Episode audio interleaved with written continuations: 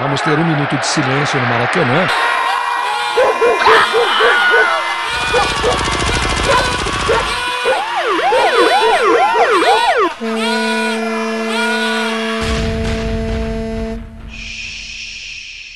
Minuto de silêncio.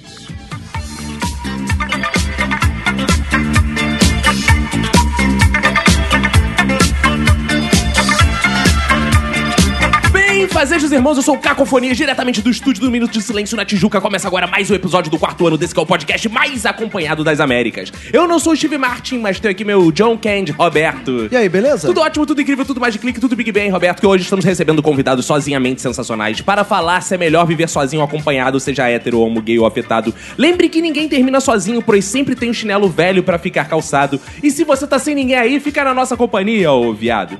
E para iniciar as apresentações... Eu quero dedicar meu minuto de silêncio pro Peninha. Às vezes no silêncio da noite eu fico imaginando nós dois. É sozinho o nome dessa música. Ao meu lado esquerdo está ele, Roberto, pra quem vai ser o minuto de silêncio. Meu minuto de silêncio vai pra quem não sabe apreciar acompanhante. Ao meu lado direito está ela, Lidiana. Meu minuto de silêncio vai pra quem inventa caô pra não ir pra balada e fica sozinho em casa assistindo Netflix. Estamos de olho. Frente a frente comigo está ele, Matheus Med. Meu minuto de silêncio vai pra quem gosta de ir no cinema sozinho, que eu acho meio psicopata isso. E aqui sobre a nossa mesa de debates está o comediante stand-up Vinícius Guedes. Meu minuto de silêncio vai pra todas as pessoas que não entenderam que banheiro é um ambiente pra se estar sozinho. Agora que estão todos apresentados, Roberto, vamos convidar os ouvintes pra vir aqui no nosso estúdio conhecer. Às vezes a gente grava em horários um pouco assustadores, por exemplo, à noite na Tijuca. Isso. Mas se você tem 2 metros de altura e for sarado, forte, músculo, tem um braço musculoso. Ah, por isso que vocês me chamaram hoje.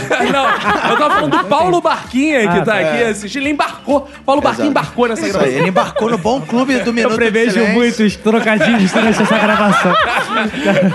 Ele embarcou no Bom Clube do Minuto do Silêncio, né, cara? E aí teve acesso a uma miríade de possibilidades, isso, né, cara? E aí está aqui acompanhando a nossa gravação hoje. Ele está vendo, né, Lidiana pessoalmente. Ele chegou e falou assim: Lídia, você, posso encostar? É. Ela estendeu a mão pra ele, pelo menos, apertar a mão dela. Né? Isso. Claro. E como é que eles fazem pra ser membro do padrinho? Membro. Vai lá no minutosilencio.com, tem a aba lá do Clube do Minuto, ou então vai no padrim.com.br/minuto de silêncio. Isso. E se você é comediante stand-up, por exemplo, o Vinícius Guedes tá aqui pra pedir emprego pro Matheus Med. Então pode ser também uma fórmula de você vir aqui no estúdio. Pode. Aí você conhece o Matheus Med como empresário do humor. Exato. O Chico Recarei do humor. Carioca. E Twitter, Instagram, Facebook, onde eles encontram essas coisas? O Facebook no Facebook, o Twitter no Twitter e por aí. É, por aí, né? Mas pode mandar um e-mail também no contato@minutosilencio.com. Entrar em contato com a gente no Twitter e no Instagram, @Minuto Silêncio, na fanpage do Facebook, Minuto de Silêncio, no site minutosilencio.com e no sensacional WhatsApp do Minuto, que é o 21975896564. Inclusive, eu quero falar uma novidade sobre o WhatsApp, Roberto, que nem você está sabendo. Acabou o WhatsApp. Mark Zuckerberg. A novidade é a seguinte... Agora você é respondido mais rapidamente, que antes demorava, por quê? Porque o nosso celular travava, porque tinha muito ouvido. Agora eu tenho uma coisa muito rica, eu tenho um dual chip. Olha isso! Então... É iPhone, né? Época de vacas gordas. E aí eu tenho um dual chip, então... Que beleza, hein? O cara pode me interromper em qualquer lugar que eu esteja. Eu tô cagando, tô falando contigo, tô no trabalho, tô falando contigo. Eu respondo mais rápido agora. Então, seu WhatsApp, você nunca fica mais sozinho, né, Nunca mais sozinho. Você pode escrever lá no 21975896564 e entrar em contato com a gente. Dar o seu feedback e pedir mais Vinícius Guedes aqui, por que não? Sim. Falando em Vinícius Guedes, diz aí, Vinícius Guedes, quem quer assistir Vinícius Guedes estourando aí, na Baixada. Não é Baixada? Na Baixada. Fala aí.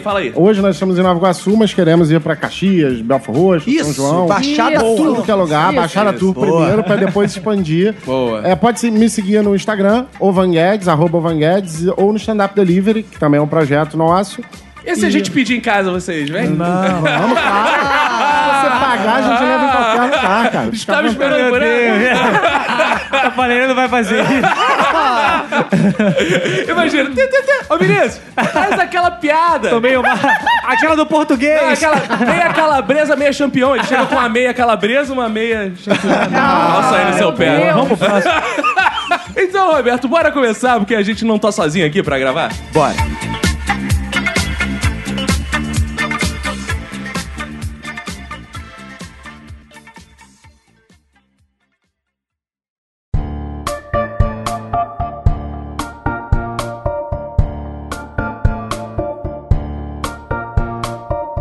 Cara, o ouvinte já percebeu, nesse momento que ele está aqui, que estamos acompanhados aqui para falar a você sobre Sozinho Acompanhado. E, cara, eu queria abrir esse episódio de forma brilhante, mas não vou conseguir, porque eu vou ter que evocar Matheus Med mesmo, porque... Ah, foda. Então você vai abrir mais brilhantemente ainda. Ele tava sozinho, ele acabou de me informar aqui. Eu falei, ó, tu vai lá que tu faz o loser sozinhão. É, tu não pega ninguém mesmo. Ele fala que, gente, arrumei uma namorada vindo pra cá. Quando eu tava vindo pra cá? Arrumei uma namorada. Que porra é essa? Foda que eu tive que contar essa história em todos os ambientes que eu frequento da minha vida e todo mundo ficou tipo, o quê? Como assim, cara? Como se fosse uma coisa bizarra. E gente, tô namorando aí, né? Tu perdeu quantas piadas de stand-up? Cara, muitas. Mas é verdade. Tipo, metade do meu set foi pro caralho. Não, mas aí, tipo, isso me deu a oportunidade de criar outras piadas. Olha só o rapaz que namora. O rapaz que reclama que a pessoa demora a se arrumar. Eu sou agora esse stand-up. Por enquanto, né? E qual é o nome do Felizardo? Fernanda. Nota que Fernanda dá pra mudar. Estávamos bêbados. Foi um show de pagode. Não vou entrar em detalhes. Né? Então tu não tá mais sozinho. Não tô mais sozinho. Mesmo ela morando no Japão e você só namorando pela internet. Sim, Não, mas todo jeito se vê. Vinícius Guedes, a gente não se conhece. Prazer. Mas eu quero saber se você está sozinho no mundo, como você está? Não, eu estou namorando também. Já estive muito sozinho, já estive muito acompanhado e agora eu tô acompanhado de novo. E aí, qual o nome da pessoa? Pamela. Por que da pessoa? Eu não sei. Esse bigode aí? Porra, esse bigode aí. Olha quem fala. Duvidoso. Tu vê, eu falo com propriedade. Falo isso com propriedade. Falo isso com tranquilidade. Mas fala aí, Lid, e você? Como é que tá nesse mundo? Como é que tá o coraçãozinho? Hoje eu tô sozinha. Quer dizer, meu noivo tá escutando? Não, eu tô acompanhada. Seu noivo? Você não é casada? Eu sou casada, né? Tem duas famílias. Ela. De dia eu sou casada, de noite. Ninguém sabe. Eu, Roberto, as pessoas estão casadas e sabem que a gente é casado. É claro. Um com o outro. Então hoje só tem pessoas aqui acompanhadas. Por que a importância de ter pessoas acompanhadas? Porque o acompanhado ele já viveu as duas experiências. Porque o sozinho tá fudido na rua. E só quem tá acompanhado sabe dar o valor de ficar sozinho. Que isso, Roberto? Não, eu digo em vários outros contextos. Não no contexto de relacionamento. Coisa horrível. Mas assim, tem coisas que vocês... Agora que estão acompanhados, aí vocês são daquelas pessoas que fazem tudo com namoradinho, faz perfil de casal de Facebook. Nossa! Ou tem coisa assim, Facebook é melhor fazer sozinho. O que é melhor fazer sozinho? Almoçar? Caraca! No silêncio? Sim. Porque você não precisa ficar competindo com o prato da outra pessoa. Você não precisa ficar... Não é competir, é seguir a outra pessoa na comida, sabe? Porque a outra pessoa pode estar comendo rápido e você é lerdo. Sexo ou almoço? Não, isso é um almoço, cara. Só que se você for rápido, mais rápido que a pessoa, você termina primeiro e fica olhando a pessoa comer. Entendi. Isso é chato, isso. Cara. É porque eu como muito rápido também, em todos os sentidos. Mas, inclusive... Ejaculação precoce. Boston Medical Group. E não, eu tô comendo... Cara, eu sempre sou um dos primeiros da mesa. E ficam os meus amigos lá, que tem aquela galera que espeta um coração de frango, aí leva na boca, mastiga. Mas isso é contas mastigadas. Conta. É o correto, né? Pra você apreciar, pra você apreciar a comida, pra você apreciar esse momento. Almoçar, gente. Um monte de gente não almoça aí, não. Vamos valorizar o almoço, cara. Você deixa as pessoas estressadas porque elas ficam olhando você comer. A culpa não é minha se você come rápido. Não, eu não como rápido. Eu como normal. Você come lerdamente. Mas você estressa as pessoas. O que é rápido e o que é devagar? Então vamos debater aqui esse negócio. A Organização Mundial da Saúde diz que você tem que mastigar 33 vezes. Exatamente. O Roberto sabe que é médico, diz aí. Eu sei, não, eu sei porque eu mastigo 33 vezes, a minha esposa me odeia por causa disso, porque ela acha que eu sou lento. Agora, tu sabe por que esse número? 33, que é a idade de Cristo. Logo, se você quer ter uma mastigada santa, tem que comer que nem Cristo. Uma mastigada. Mas eu concordo com a Lídia, assim, almoçar sozinho é melhor, né, cara? Porque, e não precisa nem assim, eu vou almoçar com a minha esposa e... Não, mesmo que ela não queira almoçar, ela estando presente às vezes é pior. Porque é o seguinte, a minha esposa ela tem a mania que é um negócio assim: pô, tô com maior fome, vou pedir uma parada pra comer. Quer comer? Não, não tô com fome não. Aí eu peço a porra da comida e ela quer ficar comendo a metade de uma porra do meu prato. Porque tu é a mulher do relacionamento. Porra. Quem tem que fazer isso é o homem. Aprende, não, porra. Mas isso claro é um que amor, não. Cara. O homem tem sempre que pedir o seu prato. Porque o homem come a refeição completa. Não come, não belisca. Homem que é homem, belisca, pede a sua refeição. Quando chega na mulher, ainda come a parte da mulher. É verdade. Exato. Isso. Olha a opressão. E depois come a mulher também. Isso aí. Comendo a refeição. Não, aí sai, abre a porta do apartamento, sai comendo as vizinhas. Vai pra rua, come tudo. Em geral, come cachorro. Mija na rua. E pega 10. E pega AIDS, e pega tudo. É isso aí. E mas... Bolsonaro, caralho. Como é que é o negócio? Mas ele deve muito fazer isso. Esse era muito o fim da história. Mas, cara, essa parada de comer sozinha é meio bizarro, porque assim, eu só almoço mesmo se eu tiver acompanhado. Cara, acompanhado do prato. Não, porque assim, eu... Vamos supor, tô no trabalho. A galera sempre tem um grupo de amigos que come junto. A gente ficava falando merda e tal, essas coisas. Agora, se eu tô em casa, cara, eu pego qualquer porra na geladeira, eu nem boto mesa, nada, como na mão, em pé. Não come na geladeira mesmo. Isso não pode ser chamado de almoço, exatamente, né? Quando você come igual um selvagem, assim, na mão. Isso é almoço?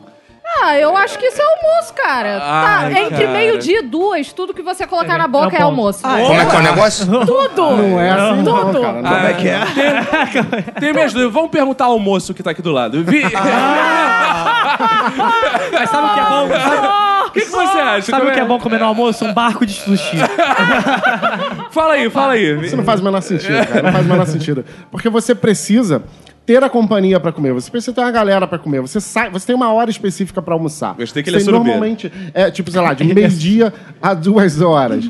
E você precisa... É horrível você sentar num lugar sozinho, ficar ali igual um idiota. Você tem que conversar, você tem que ver o jornal, você tem que falar uma parada. Pra que eu quero conversar com a boca cheia, cara? Síndrome de Carlos Alberto de Nobre. O maluco quer ficar, porra. Você tem que fazer escada pros outros. O objetivo do almoço é a comida, minha gente. Tem que priorizar, tem que louvar a comida. Nós somos seres que comem. Não, eu concordo com o meu xará que eu vi isso. Pelo seguinte, cara, é o momento de comunhão, é o momento da gente estar ali igual Jesus, naquele banquete, confraternizando. Mas olha a merda que deu na Santa Ceia. Jesus estava sozinho. Mas olha a merda que deu depois. Deu um azar do caralho ficar falando. Mas pode acontecer. Esse negócio de comunhão não deu muito certo, não. É só escolher melhor seus amigos. Já que a gente tá falando... já que a gente tá falando das necessidades básicas do ser humano, o Vinícius Guedes começou falando de ir ao banheiro sozinho. Sim. Porque você conhece muita gente, vai acompanhado ao banheiro? Bastante pessoas, assim. De escovar... Tipo, a pessoa tá cagando, o outro vem pra escovar o dente. Cara, bate na porta. Mas isso rola lá em casa. Não, tá vendo? Inclusive, aí, uma vez, a Marcela Raud, que grava com a gente, ela me fez uma pergunta perturbadora, cara. Na verdade, eu fiz pra minha esposa na minha frente. Eu às vezes vou dormir, eu penso nessa pergunta. Ela virou pra Emanuele assim, do nada, com a maior naturalidade do mundo. Tu nunca viu o Vinícius cagando, não? Pô, nunca vi. Cara, mas por que ela precisa me ver cagando? Isso não é uma... Mas, gente, isso transforma um relacionamento numa coisa duradoura. Eu acho que é um passo a mais. Não, você tem que ver cagando. Não. Se você ver comendo, você não quer ver cagando, é o término.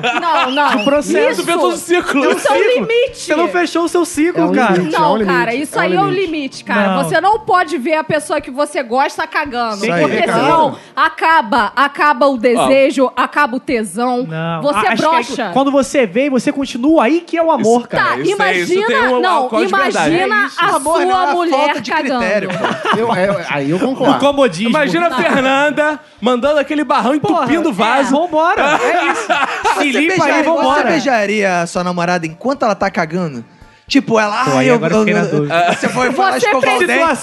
Olha você a precisa considerar o cheiro, tá? Sim. Se eu for escovar seu dente, ela tá cagando. E aí ela chega e fala, eu vou demorar muito, porque eu tô com muita prisão de ventre, você já tá indo dormir, me dá um beijinho de boa noite. Você daria tranquilamente. Eu acho que, assim... Se for beijo grego. Como é que é o negócio? Aí não, né? Precisa ter um mínimo de higiene, eu acho que aí... Mas eu acho que a Lidiana tocou num negócio bacana, que é o cheiro. Eu acho que se não tiver fedendo, eu acho que eu dou. Porque a parada é o cheiro, né? Acho que, tipo, sei lá, a parada é que ela tá cagando, cara. Mas tu não tá vendo, tu tá lá só de boa. Cara, eu acho que a gente pode respeitar certas privacidades. Não sou a favor, Fernanda. Pode cagar em paz aí. Eu tô tranquilo, pô. Só uma curiosidade. Se você soubesse que ela cagou e depois ela pedisse um beijo grego... se eu soubesse, não, mas... Não, você sabe que ela cagou, mas ela tomou banho. Você daria o beijo grego nela? Em algum momento ela cagou na vida. Exato. Caguei ontem. Ele sabe que ela cagou tem 10 minutos. Cara, aí o problema tem que ver se tá quente ainda. Tá fresco.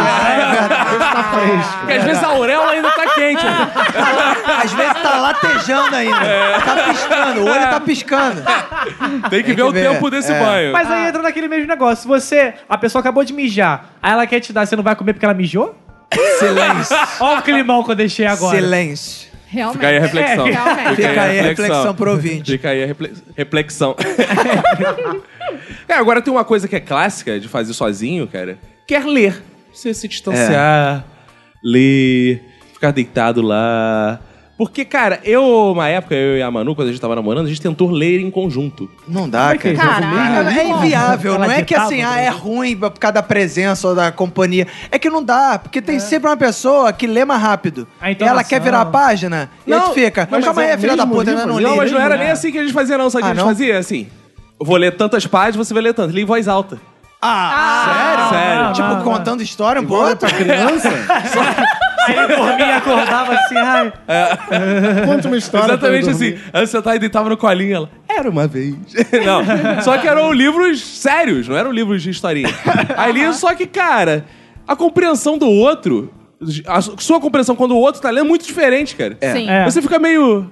O que você tá falando aí, cara? E você viaja, quando você não tá olhando pra letra, quando você não tá olhando pra palavra lá, a pessoa tá falando, você presta atenção no início da frase. Aí no meio tu, caralho, o que é aquilo ali? Tu vai meio se distrair. É verdade. É ruim, cara. Ler é uma parada que é melhor fazer sozinho. Tá? Uma coisa que eu não entendo, porque a gente não consegue, eu também tenho essa mesma dificuldade das pessoas lerem pra mim. E quando eu vou ler é uma outra interpretação. Sim. Mas quando eu ouço podcast, eu consigo prestar atenção do início até o final. Não importa. É porque o cara tá falando de um jeito normal, de um bate-papo. Agora, leitura, quer ver uma coisa que, cara, me jogava em outro mundo? A gente tinha uma professora de geografia que ela gostava de fazer assim. Além de cruzar as pernas de calcinha na frente da sala, ela fazia assim. É bem legal isso. Lê você. Cara, quando tinha um malandro lendo, né? Porque ela não gostava de dar aula, gostava de mandar os outros ler. Uhum. Cara, quando tinha um malandro, eu não tava entendendo nada da matéria, eu tava ouvindo. Blá, blá, blá. Parece a turma do Snoopy. Blá, blá, blá, blá, blá, blá, blá. Quando acontecia isso, a única coisa que eu prestava atenção é o seguinte, porque ela tinha mania de... Fulano, leu esse parágrafo aí. Aí eu ficava, olhava qual era a última palavra do parágrafo pra ficar ligado, que vai que ela me chama pra ler essa porra depois. Ainda tinha isso. Aí ela falava lá, não sei o que lá, e falava a palavra, opa. A filha da puta ainda fazia jogral, assim, agora lê você, agora lê você. E ela ia ouvindo as vozes. Terceirizando a porra dessa, cara. É pro aluno prestar atenção isso, cara. Se ela tivesse... Mas não funciona, né? Eu tenho que informar pra você. Se ela estivesse aqui no podcast, a gente ia perguntar, o que você gosta de fazer acompanhado? Ela fala, dá aula, porque eu boto todos os meus alunos pra dar aula, porque eu não dou aula sozinho. A aula se faz em conjunto. Não se faz só com o professor. Cara, agora, temos aqui dois stand-ups aqui, né? Temos. Na mesa. Cara, stand-up vocês já tentaram fazer em dupla, assim, dois no palco ao mesmo tempo? Já fez. Eu faço, inclusive. Com o muito merchan. Os caras aí... É mesmo, Matheus. Então, onde acontece seu show? Muito bom. Bom ponto. Lá no show dos caras lá, que a gente tá com esse show novo, é meio que o esquenta, a gente faz os quatro juntos no palco. Então, meio que é tipo um stand-up, só que ao mesmo tempo. Tanto que, às vezes, tem... O Jefinho falou uma piada que eu pensei, aí eu não posso falar porque ele já falou, eu perco o time, aí ele fala... Mas eu acho maneiro isso. É uma zona. É uma zona. Mas funciona, acho que funciona. Aprender. Mas funciona o stand-up que não seja sozinho, então é isso? Funciona, eu acho que funciona. Eu acho que é mais a moda. É bom que vocês riem das próprias piadas. Porque não fica tão deprimente. Se não é legal. Piada, mas é maneiro. Vira uma espécie de podcast. É muito bom, porque às vezes você manda uma piada, aí o cara sabe que você tentou fazer uma piada e não entrou. Aí ele vai rir, aí pô, te conforta um pouco. Aí você pode virar do lado e abraçar e falar, essa aí não deu, né? Essa aí não foi. Mas uma coisa que eu gosto de fazer sozinho é ver televisão, cara. É mesmo? Eu não gosto de ver televisão com outras pessoas, cara. Porque fica falando. Mas não importa o programa ou não, determinados programas? Eu gosto de ficar lá na minha, vendo a televisão. Porque aí faz uns comentários nada a ver, você não fica falando enquanto tô querendo prestar atenção. Mas isso que é o divertido de assistir TV. Você tá assistindo errado. Não, você tá assistindo errado. Comentando na TV. Mas quando eu assisto, eu comento comigo mesmo. Eu não gosto de comentar com outras pessoas. Você pode comentar com outras pessoas, cara. O cara se basta muito, né? Cara, eu, por exemplo, eu tenho esse defeito de ficar comentando, eu sou da turma da Lid. E eu sempre vejo com a Manu pra gente ficar comentando as paradas. Cara, e cinema? Puta que pariu. Mas eu acho legal porque atrapalha os outros. Cara... Ah, eu acho maneiro, eu fico louco por fazer coisa. Cara, dei muito desmuequinho, muito. Desculpa, ouvinte. Eu no cinema eu fico muito ansioso pra fazer comentários. Com a pessoa do lado, cara. Eu fico. Acontece, eu fico assim, caralho, que merda. É, mano, cala a boca. Caraca, isso acontece a mesma coisa comigo, assim. Eu não tenho nada contra a pessoa comentar o que está passando. O que me irrita é. A pessoa quer conversar sobre outro assunto. Ah, tá... Aí, tipo, você tá vendo a série. Aí eu tô vendo lá com a minha esposa e minha esposa. Caraca, essa menina parece, sabe quem? Parece a menina lá do hospital. Caraca, aí, tem que te contar a parada. Inclusive, ela tem uma história bizarra. Aí eu pauso a série e ela fala: Não, não pausa, não, deixa. Eu falei, não, mano, calma aí. Você tá, eu tô vendo a série aqui. Não, mas a história é rapidinha. Eu falei: Não, então conta então. Não, mas pode, não precisa. Aí ela ficou ofendida que eu pausei. E demora 3 temporadas pra ela acabar a coisa. Exato. Porra, cara, aí fica essa merda. A história não tem nada a ver, cara. Cara, a Emanuele faz exatamente a mesma coisa, só que com podcast. Porque podcast é uma parada que eu gosto de ouvir sozinho também. Então eu tô ouvindo, às vezes a gente vai no carro, né? Eu boto o podcast de fundo e tal, a gente tá lá ouvindo e faz comentários rápidos que é pertinente. Ah, essa foi boa, não sei o que, tal, legal, essa história aí. Só que às vezes tá lá a Lidiana falando, fiz depilação, vamos supor, tá. Ela fala, cara, inclusive deixa eu te lembrar uma parada. Cara, agora tem um salão, não sei o que a mulher faz e faz não sei o que. Aí começa, a pessoa tá falando, não sei se eu ouço ela, se eu dirijo... Fica naquele limbo que você não presta atenção em nada. Olha, mas eu sou essa pessoa que desvincula o papo pra um outro totalmente diferente, mas eu paro as coisas, porque senão eu não consigo prestar atenção. Eu peço pra pessoa, não, para aí, dá pause, ou grava e depois você volta, porque eu tenho um babado fortíssimo pra contar. Não pode passar de hoje. Eu tenho a técnica que eu faço isso com a minha mãe, né? Beijo, mãe aí. Quando eu tô falando, eu tô vendo alguma coisa, ela vai falar, eu fico, tipo, repetindo a última coisa que ela falou. Sim, sempre. Isso é um clássico, aí, né? Cara, isso funciona muito. Ah, não, que eu fui fazer isso. Ah, ela não fez isso. Eu tô te prestando atenção aqui na televisão. Não, para, ela fez isso. Pô, é que eu tô prestando atenção em outra coisa, né? Pô, meu marido faz isso comigo direto. Porra. Fica, deixa aí. Tem uma coisa que me incomoda muito, e hoje em dia eu não faço mais acompanhado, eu faço sozinho, mas durante uma época eu fiz acompanhado. Punheta. Agora chama sexo. Agora eu faço muito bem acompanhado. Mas é palavra cruzada. Vocês já tentaram fazer palavra cruzada junto com alguém? Junto, simultâneo? Já tentei. Eu acho muito ruim, sabe por quê? Porque se você errar uma parada muito óbvia, você fica igual um idiota na frente daquela pessoa. Sim. É. E aí você, às vezes, quando é você pode ir lá, sei lá, botar Romeu e Romaria. E tu risca e fala, não, é Julieta. Sim. E aí, você se a pessoa tá do teu lado, tua namorada, teu pai, ele vai falar, caralho, meu filho é um imbecil, sim, sabe? Meu filho é um retardado. Não, quando é namorada, tu fica assim, cara, ela tá pensando agora que ela tá namorando um imbecil, um jumento. Exato. Fala, caralho, com quem eu tô me envolvendo? Não, mas o pior é quando você tá fazendo palavra cruzada sozinho, né?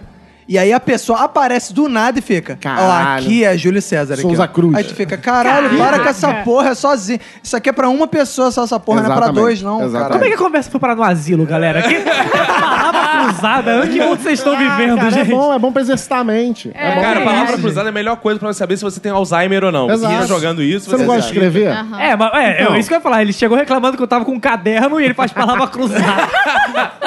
Não, então... Uma outra parada também, cara, que a gente tem que se dar por vencido é que videogame de um player é pra um player. É pra um player. Porque é aquela parada de ficar revezando vida, cara. Isso é uma merda, cara. Porque você vai lá, joga, aí tu morreu antes, o cara, porra, morreu aí, cara. Tu fica se sentindo merda, cara. Cara, videogame pra jogar 2 tem que ter 2 players, cara. Não fica dividindo vida com os outros, não, cara. Ainda mais no Flipper, que tu foi lá, botou o crédito. Não ser que seja o jogo Dark Souls. Quem sabe, sabe. Tá sendo paga pra falar isso? Não, porque esse jogo, ele é difícil pra caralho. Então, quando o jogo é difícil pra caralho, vale esse negócio de você repartir. Claro que porque não, se um... Claro que sim, não, cara. Não joga, então. Onde é que tá? Se você não tem capacidade pra jogar ou pra fazer a palavra cruzada, não faça. Cara, eu tenho capacidade até certas fases, porque depois eu não consigo e eu preciso de amigos pra passar. A Lídia é tão do coletivo que ela joga resta 1 acompanhada. Se deixar, eu jogo. Mas essa parada de jogar com 2 pessoas também rola, que eu levo pro pessoal. Se a pessoa começa a me matar muito, não deixa eu brincar, eu fico puto. Porra, tamo aqui brincando. Carente! Vou falar pra minha mãe. Ah, vamos fazer palavra cruzada. Falaram de sexo aqui e, pô, até perguntar a opinião da Lid, porque, pô, muitas mulheres acham que é melhor fazer sexo sozinho do que acompanhado. E muitos homens, né? Também, porque muitas mulheres. Não, tô dizendo porque quando eu era solteiro, eu abordava as mulheres da Nath e falava, aí, vamos fazer, se preferem fazer um sozinho, acompanhada, 100% dizia sozinho. Então, pô, eu tô supondo que essa é opinião feminina. Vestida de mercado. Com certeza. É? Sim, quando você acha a companhia certa, aí sim, é muito melhor fazer acompanhado. Mas, assim, 90% dos casos, quando a mulher está solteira, é bem melhor ela fazer sexo com ela mesma. Porque, normalmente, os caras, cara, eles são muito ruins. É difícil. As mulheres são bem melhores. Não, as mulheres são bem melhores, isso sim. São mas mesmo. É difícil, cara, você achar uma pessoa que cruze ali, ó, perfeito. Opa. Cruze. É, achar uma pessoa que cruze perfeito. É verdade. Então, sexo sozinho é maravilhoso. Até depois do casamento, sexo sozinho é bom. É, boa. Fica o recado pro marido dela. Tem que dar um descanso pro cara também. Todo dia. Pô, que isso? Todo dia. Tem que ser todo dia aqui, ó. Todo dia, marcação de ponto. Marcação de ponto. 7 horas, amor, já tá na hora. Amor, vem bater o ponto. Ah, não, hoje eu já bati punheta. Não pode bater, não, cara. O ponto tem que ser cravado aqui, ó. 7 horas e pé. Isso. Coitado do sujeito. Cara, quer ver uma coisa que é melhor fazer sozinho? Embora muita gente diga que é melhor fazer com caminhar, cara. Ah, vamos dar uma caminhada em dupla. Cara, isso sempre fode a caminhada de qualquer um. Por quê, cara? Porque um cansa antes, um tem um ritmo. Eu começo... Quando, Emanuele, vamos marcar de caminhar. Meu amigo, é delay. A gente sai, prepara, vai... Aí já começa a mulher pra... Leva mais tempo pra sair. Eu vou com a roupa que eu tô dormindo. Amigo, eu vou caminhar, eu vou suar, eu vou do jeito que você dorme com que roupa? Ah, calma lá. Cacofonia. Cara, eu, no geral, em casa, na rua, na fazenda, na casinha de sapê, eu tô sempre com roupas de academia. Porque não amassa, não suja. Ele é muito fitness. Ele é muito... Moletom. Ele procura Smart Fit desesperadamente. Aquele tiozão barrigudo, assim, que anda com roupa de academia. Com aquela blusão toda furadinha. O abadá da Bahia, carnaval de 1980. Ou camiseta preta da Smart Fit também. Muito usada pelos mendigos. Aí vou eu e Manu caminhar. Aí estamos caminhando. Cara, a Manu tem uma parada que ela não se contenta. Em algum momento ela vai virar pra você, já conhece a cena, cara. Ela vai falar assim, vou dar uma corridinha. Eu não, vou caminhando. Aí não. Aí vai. Dá 2 minutos de caminho. Aí já alcancei ela na caminhada. E aí, vou continuar. Pô, acho que agora já dá pra parar, né? Caralho, um pouquinho, cara. Caralho. Mas é isso que eu ia falar. Caminhado, acompanhado não é o problema. O problema é correr acompanhado. É uma parada que não dá, cara. Porque nem sempre as duas pessoas têm o mesmo ritmo de corrida, cara. Caminhar é fácil, é só andar, né? Não, tem que andar de bicicleta. Eu ando muito mais rápido. É, eu ando bem rápido. O ruim de caminhar acompanhado é que você precisa fazer a companhia, esse negócio da comunhão que tem no almoço. Sim, então, sim. É foda. Não, e as pessoas querem conversar caminhando, cara. Eles ficam sentindo pontado que entra ar. Não caminhando. Isso é muito. Porra, calma aí, caminhando é foda. Eu tô velho, Roberto. É porque a pessoa aproveita pra trocar informações, fofoca. A fofoca, ela é melhor caminhando. Só que achei caminhar... que você fosse falar, fofoca é melhor acompanhada. Porque sozinho... Fofocar sozinho. Realmente. Mas quem curte esquizofrenia, fofoca sozinho. Mas a fofoca caminhando... ouvintes é boa. É boa pra... de ouvintes esquizofrênicos.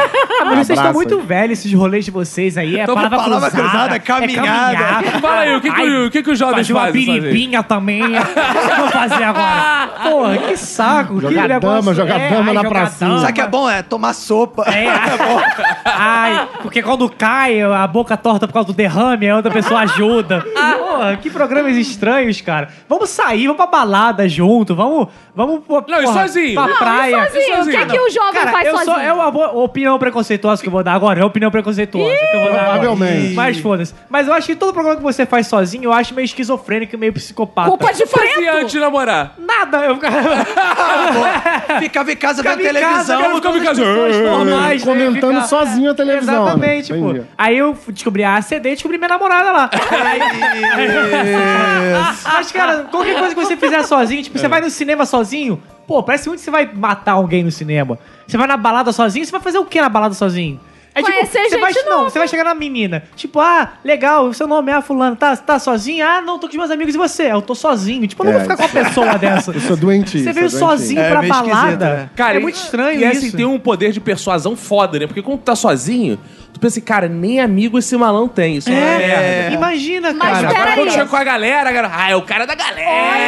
Olha, ele é amigão. Olha como a visão de vocês vai mudar. Se a menina chegar na balada pra você e ela fala, ah, eu vim sozinha, estou sozinha. Olha isso! Absurdo! Absurdo! Que isso? Sacanagem, sacanagem. Não, mas eu acharia estranho também. Não, acharia estranho, porém você ficaria com a menina. Mas é porque aí eu sou cara, a gente não. Mas eu não ficaria, eu acho. Pra mim na balada, eu falo, tô sozinho, eu falo, e vai continuar. Boa! Vamos juntar com você, não. A grande chance da gente acordar na banheira de gelo sem um rim. Se ela chegar. Pô, mas é aquela, qualquer lugar que você... Você já parou pra pensar isso? Qualquer lugar que você parar e falar que tá sozinho, se você for no hospital... Pô, que desalmado vai no hospital sozinho. Não, eu digo mais. Quer ver o que é pior no hospital? Aquele cara... O meu avô, quando ficou internado, vi muito desse. Que ele tá sempre sozinho na cama, o doente. Não tem família. Não vê ninguém, o cara sozinho. Aí você fica assim, cara, triste não, às vezes tu pensa assim, esse malandro deve ser matador. Ele fez alguma merda. Tipo, eu acho que, cara, por isso que a sociedade é doente. Agora eu vou fazer uma reflexão, porque a pessoa fica sozinha e todo mundo fica com medo de fazer amizade com ela. Então, a pessoa que tá sozinha, ela vai ser sozinha fadada ao infinito. Eu vou falar uma parada. Eu curto ir pra hospital sozinha e eu curto... Você é médica? Não. Não, cara, é mó chato. Você curte ir pra hospital? Sozinha. Ah, acompanhada é uma merda do hospital. Não, cara, quando eu tô doente, cara, eu prefiro muito... E sozinha? Sozinha, cara, porque não tem aquela pessoa te enchendo o saco, falando, ah, que não sei o quê. Ah, eu fico frágil quando eu tô doente. Não, eu não fico frágil, cara. Fica cuidando. Mas nós somos homens, sabe, né? Eu prefiro ficar sozinha, sem ninguém, olhando pro relógio, querendo ir embora. Que isso? Ô, Igor, vamos melhorar isso aí. Não, pô, eu não gosto dos meus pais... Como é que é o negócio? Isso aí é pro outro podcast. Cara, Lidiana e Von Richthofen. Eu gosto de ficar sozinho. Eu não gosto de meus pais. Por isso que eu matei meus pais. Pra ser sócio. Ainda não. Mas e depois eu vou ao hospital. Eu curto o hospital sozinho. Caraca, aí no dia seguinte sai aquela matéria. Menina mata os pais e vai ao hospital sozinha. Ela faz um podcast, outro podcast sozinha também. Só ela comenta as coisas e ela fica lá refletindo sozinha. Falando sozinha. Cara, mas não é meio triste, não? Assim, você chegar no hospital sozinho. Cara, eu acho muito mais relax, porque eu fico no meu celular, eu fico fazendo as minhas coisas, as minhas paradas, sem ninguém perturbando ou perguntando coisas. Não. Qualquer coisa eu vou lá, falo. As pessoas ainda ficam com pena de mim. Ah, você tá sozinha? Tô. Aí as pessoas ainda me passam na frente, porque eu tô sozinha. Ai. Aí o médico me olha com outros olhos. Aí o médico me abraça e me beija. Ah. Como é que é o negócio? Você tá sozinha, começa a abrir o jaleco. Caraca. Não, brincadeira. Você entrou num estúdio e foi um pornô, na verdade. É mais ou menos isso. Você está doente? Ah, toma! Toma essa injeção. Já viu essa injeção? Ai, doutor. Mas, não sei se vocês perceberam, mas as enfermeiras, elas se solidarizam por pessoas sozinhas no hospital. É ruim, elas batem. As enfermeiras, as pessoas estão sozinhas. Ela, se não tem família, não vai cagar. Pá! Belisca! Eu vejo. Ninguém vai processar. O hospital é esse que vocês estão frequentando, cara. Irmão. Dá o público, meu amigo. Denúncia. Não, só vou em particular. Ai, ui. Que tadó. Eu tenho uma experiência pra compartilhar e é muito, muito triste. Não sei porque eu ri, mas ok. Me incomoda muito e nem sempre é com namorado, é com grupo. A ser pode estender isso pra um grupo? Claro. Ou precisa ser acompanhado? Não é o limite. Não, pode ser acompanhado. Então vamos lá. Quando vocês estão em uma festa... E aí uma pessoa tá numa festa, ambiente de droga, de balada, de ambiente música. Ambiente de droga. É, na casa de alguém, aquela porra... O ambiente de droga, você diz em que sentido? Esse ambiente de droga. É, não, ambiente legal. Ambiente todo mundo curtindo. Entorpecente. Isso, exato. Estupefaciente. E aí alguém fala assim, porra, vamos tocar um violão? E aí, porque o violão... eu gosto. É uma... Matheus, eu tenho que estar do teu lado por contrato, mas tá dificultando. Porque o violão é uma parada pra você fazer sozinho. Chega na tua casa, faz o que tu quiser, pega teu violãozinho e fica na varanda tocando. Na varanda não, cara. Não, porque é isso, Zona Sul. Você pode se jogar, faz o que você quiser. Só que se você fizer isso na festa, você acaba com a festa de todo mundo. Porque imediatamente vai chegar Renato Russo, a Legião Urbana. Então alguém vai querer morrer naquele momento. Então, mas depende de quem tá tocando o violão. Qualquer pessoa, cara. Qualquer música no violão é Fábio Júnior. É, boa. Eu gosto. Vai, cara. Vai tocar Red Hot Chili Peppers e vai aparecer Fábio Júnior. Boa. Não estraga a festa dos outros. Verdade. Cara. Então vai fazer pior. Vai tocar sozinho no violão. Exato. É a coisa mais deprimente que tem. Silêncio. Mas eu me sinto no filme do Legião Urbana quando eu toco violão sozinho. Eu acho poético. Não, cara. Acho poético. Não, eu acho que depende da proposta da festa. Porque assim, tem festa que você já é chamado porque você sofrer. Aí, cara, quando a pessoa chega. Aí, cara, uns amigos meus vão estar lá na praia. Já pede desculpa, né? Já convida pedindo desculpa. Pô, vai ter uma rodinha, vai ser super maneiro e tal. E você já fica assim. Você vai porque já tá avisado. Sim, sabe. É, você já vai preparado pra cara. Você já sabe. Agora, o que eu acho aviltante é, tá, festa, música, tal. Aí, do nada, alguém esperto fala assim: gente, chegou o Matheus. Matheus, como você sabe... Trouxe o violão. Caralho, isso é que é foda. Isso é muito chato. Porque o filho da puta, normalmente, ele não é o dono da festa. Não. E o viado vai pra festa e leva, caralho. Não é tipo, tem um violão de bobeira lá, ele leva. E o cara que faz violão, ele nunca é bom pra caralho. Ele nunca é o Jimi Hendrix do violão. É. Ele é tipo um merda, um Zé Cook, e tá aprendendo violão. Mas por quê? Porque o cara que é foda, ele não vai levar o violão porque ele não quer trabalhar. É verdade. É por isso que eu não faço stand-up em lugar assim. Cara, o cara vai chegar. Imagina, você chega lá, Jimi Hendrix. Ele vai chegar na festa. Aí, Jimmy, toca pra mim. Meu amigo, 500 milhões essa porra, vou tocar pra vocês. É verdade. Não, agora o cara que é um merda vai falar: claro, foi uma honra, hein, gente. Essa música eu vou dedicar, quer dedicar. Vai tomar no cu, pô. Ela diz mais ou menos assim.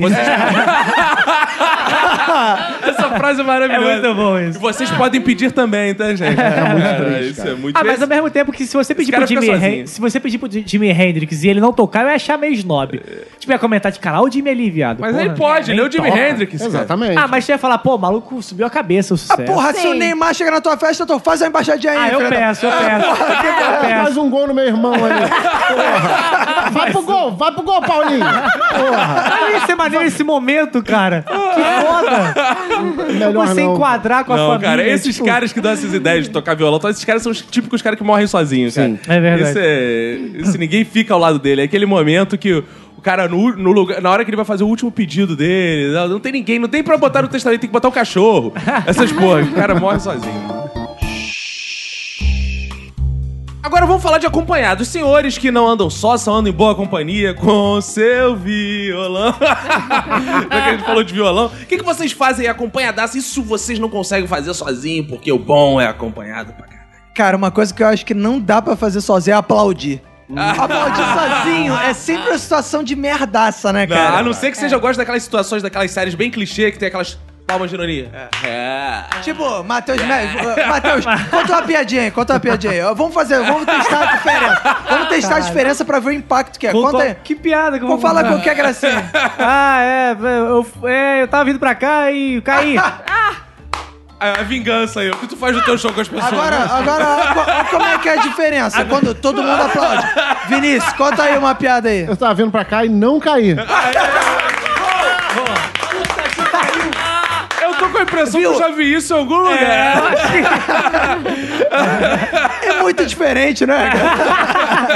Bom, agora eu vou chamar o próximo comediante da noite. Cara, eu acho que uma coisa que eu não consigo fazer sozinha é malhar. Tem que ter alguém ali, junto comigo, pra me dar motivação pra eu malhar, porque senão não vai. Cara, inclusive, eu tô há 2 semanas sem ir na academia. Culpa de Emmanuel. Culpa da Emanuele. Isso aí. Ai, tô muito cansado, não vou conseguir, então também não vou. Tu não vai? Eu não, eu malho só pra esfregar na tua cara, que eu malho. Caralho. Né? Que ela tá lá, devagarinho o aparelho, eu tô... Aí, eu vou ser minha adversária favorita? Fazendo tudo errado na academia. Caralho. Nem botou o peso na parada. Só no ferro lá. Ei, já dei 3 dessa aqui, hein? Cara, mas eu só consigo malhar acompanhado. Não, mas malhar eu acho que não dá pra fazer nem acompanhado, nem sozinho, né, cara? Não dá pra malhar, né? Olhando pra você, isso explica muita coisa. É, não, eu prefiro sozinho, porque, cara, as pessoas me irritam. Eu já não aguento nem falar com as pessoas na academia. Querem, vamos revezar, para. Dá vontade de falar, cara, não fala comigo, cara. Não, mas é eu fazer meu exercício aqui. Mas você leva a sua companhia. Mas é acompanhado com alguém que conhecido. Não, não, mas eu não. Eu e minha esposa fazemos academias diferentes, inclusive. É, não por causa disso, mas por questões financeiras. Vocês moram em apartamento? Ela tem mais dinheiro. Eu não gosto de pessoas. Não, ela gosto. Investe mais na academia. Eu vou na Smart Fit, que é a mais dentro do meu orçamento. E ela vai dentro do orçamento dela, que é outra academia, que é mais... Que não põe um centavo nesse programa, que eu não vou dizer o nome. Então a gente nem malha na mesma academia. Que se fosse também, acho que ia demorar mais ainda pra fazer as paradas. Cara, eu adoro. Academia eu vou, aí bato papo, aí tomo um café, bebo água. Como é que é o negócio? Café? Tem café vitamina na sua academia? Aí come. Eu malho na academia da sua esposa. Aí tem lá, tem o café. Um café expresso, um valor econômico pra você sentar e ler as notícias. Aí tem um professor lá que eu falei, faz a minha série aí no meu lugar. Ah, legal. Essa academia de rico é legal. Aí, faz a abdominal aí que eu quero deixar meu abdômen bem sarado. Ele terceiriza. O que eu não gosto de fazer é... O que eu gosto de fazer acompanhado, mas só até meio mal, porque eu não faço isso toda hora. Mas, tipo, cuidar de criança. Ah, não! Quê? A Fernanda tem filho? Eu tenho os amigos. A Fernanda tem filho? É. Na verdade, ela tem 50 anos. Mas o que você quer dizer com cuidar? Porque, cara, eu realmente... uns padres lá, amigo dele. É. Não, tipo, eu realmente entendo os nardones, cara. Porque se você cuidar de criança sozinho, dá uma vontade de fazer uma merda. De cala a boca, para. Eu quero mudar, eu quero fazer não sei o quê. Para, infeliz. Aí com outra pessoa você pode compartilhar o ódio. Você pode, tipo, olha o que ela tá fazendo. É uma merda, não sei o quê. Perpetuar. Um segura e o outro bate, né? Quando você... bad cop e good cop. Quando você bota o ódio pra fora, eu acho que é melhor. Se você cuidar sozinho, você cultua aquilo dentro de você, pode te infartar, entendeu? Eu não gosto de ficar sozinho com meu filho também, não. Vai que tu volta, amor, e eu enfiar a cabeça desse moleque na parede num lugar assim. Um ataque de raiva. É um perigo. O ser humano isso, cara. Isso é normal. A mente humana... Vai, né, que um momento... A gente não se conhece, a verdade é essa. Um dia ele me irrita, esse moleque dá um bufetão na cara dele. Às vezes tá, te pega um dia de ovo virado, pô. O cara não aprovou o teu roteiro, tá tipo lá boladão. E aí você tá limpando a arma. E ele falando, dá um tapa na criança e cala a boca. E a criança provoca. Tu tá ali, ela dá tapa, acho que assim, quem é o maior nessa porra? Vou deixar assim. Aí depois meus amigos... Tem 5 anos, moleque. Não é do filho de 2 anos. Criança faz isso, a criança desmoraliza. Fica criança... Cara, nego, pai que toma tapa na cara de criança, cara. Isso é desmoralizando demais, cara. O cara tem que revidar. Não, o moleque não tem nem pelo no saco, aí tu vai, mostra o teu saco, bota o saco na cara da criança. Que isso? Porque tem que mostrar quem é que manda na parada, entendeu? Às vezes a criança que seduz o adulto, rapaz. Que isso? Não. Cuidado. Seduz no sentido de... Não é nenhum sentido, né? Não. Seduz no sentido, olha. Não consegui achar nada. Seduz no sentido infantil. Seduz no sentido de... Uma criança pura, uma criança... Carisma iluminada. Da criança. Porque as crianças são evoluídas, né?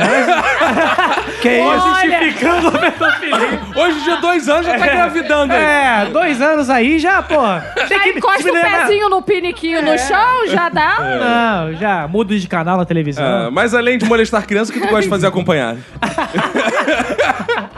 Cara, eu acho que mais o quê? Eu falei de ver televisão sozinho, mas ver televisão acompanhada é maneiro também. Como é que é o negócio? Cara. Não, mas só quando você não quer comentar a programação. Não, exatamente. Por exemplo, às vezes quando eu tô vendo televisão sozinho, e eu às vezes eu rio de alguma coisa sozinho, eu tipo comento e faço, poxa, muito bem pensado isso, alguma coisa assim do tipo, e não acontece nada, fica só um silêncio, dá um vazio, tipo, caralho. Você é meio idiota, né? Que merda, Ou senão você fica meio tipo, pô, minha vida é uma merda, eu não tenho ninguém pra ver televisão comigo, aí dá uma depressão. Cara, o Matheus, que tem uma idade compatível que eu vou puxar aqui, é o seguinte, cara. Não, eu vou puxar no sentido de puxar assunto. Sim. Cara, jovens adoram grupos, cara. Não, odeio. Tu odeia grupos? Pô, de WhatsApp que você tá falando? Não, cara! Ele usa caderno, cara. Ele não é jovem. Vou explicar pros jovens. Existe uma coisa que, jovem, que as pessoas antigamente se encontravam nas ruas e formavam grupos de pessoas. Duas ou mais pessoas, normalmente. Pra quê? Pra bater nas pessoas? Cara, eu vou no colégio e eu vejo, cara, eles gostam de andar iguais, de porra. Não, é uniforme. Por isso que eles andam iguais, cara. Ah, entendi. Ah. Agora nada mais faz sentido. Agora deixa pra lá esse assunto, né? Não, mas sério, essas tribuzinhas, cara. Jovenzinho emo, aí anda todo mundo emo. Aí tem essa disseria, aí rock and roll. Mas eu aí acho... todo mundo de calcinha rasgada. Aí, quê? De calça, calcinha rasgada? Calça diminutivo de... Ah, tá. Agora, da Anitta, as pessoas ficam... As meninas têm sutiã. Fita isolante. São gostosas. De fita isolante. São gostosas. São gostosas. Elas querem ficar gostosas. Mas por que essa porra dos adolescentes? Vocês eram assim, adolescente? Só fazer as coisas em grupo, não? Não, vocês são muito alienados. A gente fazia as coisas em grupo pra entrar no grupo. Aí depois que entrava no grupo, acabava... Ficava sozinho. Como é que é o negócio? Não tem o menor sentido. Aí eles excluíam, né? A gente não gosta. A gente fazia em grupo pra entrar no grupo. Depois que entrar no grupo, ficou sozinho. Mas acho que mudou, né? Porque é muito agora, tipo, se autoafirmar, você ser diferente, é maneiro. Diferentão. Agora é legal. Infelizmente, hoje, a sociedade pede pra que o jovem, ele tenha ideias e ele expõe as ideias, mesmo que as ideias sejam escrotas e ruins. Pro lado é bom e pro lado é ruim, né, também. É, porque aí, ó, os eleitores de Bolsonaro... Opa, desculpa. Não. Desculpa, Matheus. Gente, o pessoal vai achar... Porra, Bolsonaro não, galera. Me chama de tudo, mas não fala que eu voto em Bolsonaro. Mas fala aí, Vinícius, você, o que você gosta de fazer acompanhado? Tem uma parada que é muito importante fazer acompanhado, que é piquenique. Nossa, é verdade. Cara, vocês estão muito velhos, não, cara. Que piquenique, cara. Cara, é sério. Vai no Parque Laje e olha aquela galera sentada sozinha, assim. É muito depressiva. A pessoa fica lendo um livro. Cara, qual é a diferença entre fazer piquenique sozinho e ser mendigo? Nenhum. Porque quem faz piquenique tem comida. Cara, exato.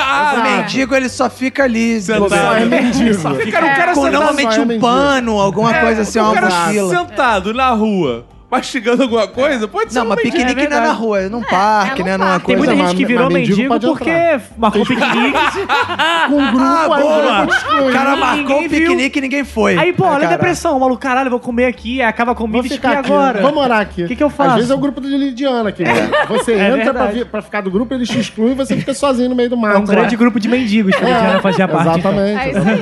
Isso acontece muito. Sabe uma coisa que eu gosto de ter pessoas ao meu lado? É quando eu tô presa no elevador. É agonizante você ficar preso no elevador sozinho. Sério? Acompanhado, você pelo menos tem outras pessoas pra alimentar suas paranoias. Sozinho, você fica criando coisas e acha que vai acabar o oxigênio e você vai morrer ali. Acabar o oxigênio?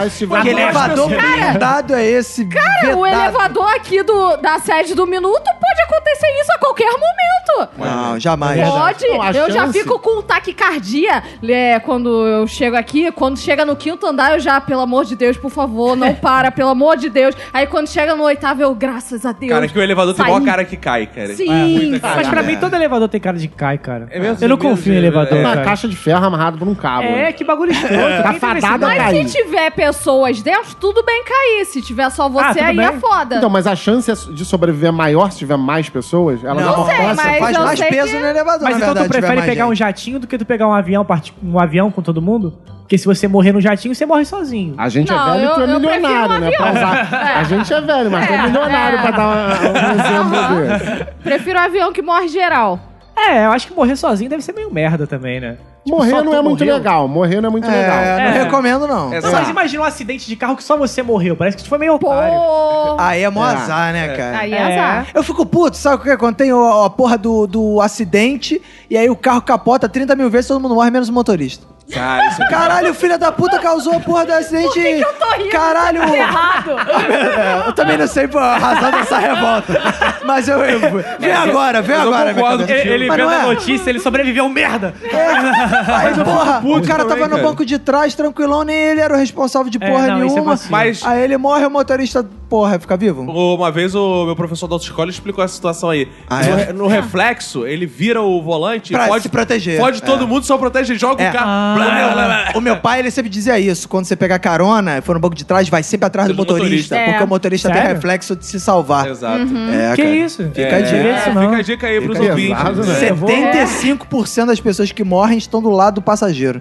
Sério? Do carona. Sério? Não, você realmente não viu essa pesquisa? Morre em acidente de carro. Eu falei, caralho, trouxe o dado pra parada. Cara, quer ver uma parada que eu adoro fazer acompanhado... ir ao supermercado. Eu tava na minha pauta isso também, cara. Maravilhoso. Caraca. Porque aí, cara, você reclama com a pessoa, tá fila. Cara, embora eu tome às vezes uns golpes da Emanuele, que ela tem o seguinte golpe. Quando a gente já tá na fila, fala assim, ih, esqueci não sei o quê. Aí vai passear. Caralho. Caralho.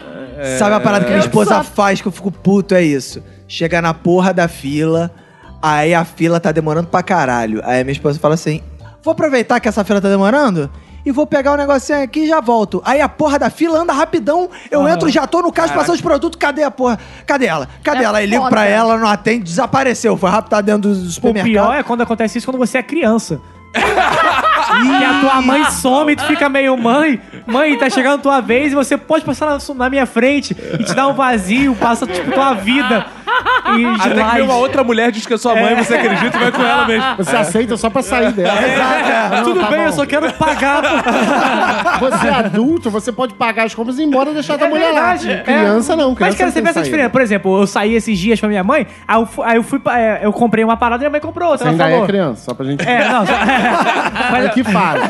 Mas agora eu tenho um cartão. Aí, porra, eu tenho um cartão, posso pagar as coisas. Aí eu tava lá na fila, ela foi, aí ela sumiu. Aí eu falei, vou pagar isso aqui. Eu fiquei pensando, em outros tempos eu ia entrar em desespero e ficar tipo, caralho, cadê minha mãe? Minha mãe sumiu, cresceu. É foda, né, cara? Outros tempos. Mas também pode ser golpe pra você pagar as compras, né? É verdade. Pô, bem pensado isso aí. O Roberto tava falando que ele vai, a esposa, não, fica aqui, não sei o quê, eu vou ali. E ela faz uma academia melhor. Às vezes ela tá compensando a academia com o dinheiro das compras. Isso faz sentido porque às vezes ela não aparece, aí eu faço o quê? Eu vou pagando as compras e quando eu tô passando o cartão, ela fala, nem tinha o que eu tava procurando. É aí que tá a diferença da academia. Exato. É verdade. Se colocar na ponta do lápis. Quer ver uma coisa triste de fazer sozinho, que eu prefiro mil vezes fazer acompanhado também? Aí é jogo de futebol. Quem já foi aquele jogo de futebol sozinho? Eu já fui sozinho, parece psicopata. Não, sozinho não. Não é? Cara, eu já... Cara, é assim, eu tenho... Teve uma época no colégio que a gente tava pilhadaço com essa coisa de futebol e tal, né? Era assunto do momento, o Vasco tava indo bem. Isso aí, bons tempos, né? Aí, cara, meti a mochila nas costas, saí do colégio, levei a camisa do Vasco, da Força Jovem dentro da mochila, botei. Pro jogo ali, Conselheiro Galvão. Porra, só do raio laser. Cara, mas é muito perrengue que tu fica assim. Primeira vez que eu tinha ido no jogo sozinho, porque sempre vou acompanhar um de amigo ou da família mesmo e tal. Viu o jogo, cara, eu sozinhão. Aí tu já chega, tu fica assim, caralho, se começa uma porradaria aqui... Pra onde eu vou correr sozinho? 15 anos. Quem eu jogo, aí, cara, eu cheguei lá, na bilheteria. A mulher, acabou o ingresso. Sozinho acabou o ingresso. E agora eu vou voltar pra cá. Minha primeira ida. Aí, olha só, eu tô saindo. Ouço assim, ei! Menino! Eu olhei pra trás. Aqui, ó, tem o ingresso comigo. A cambista.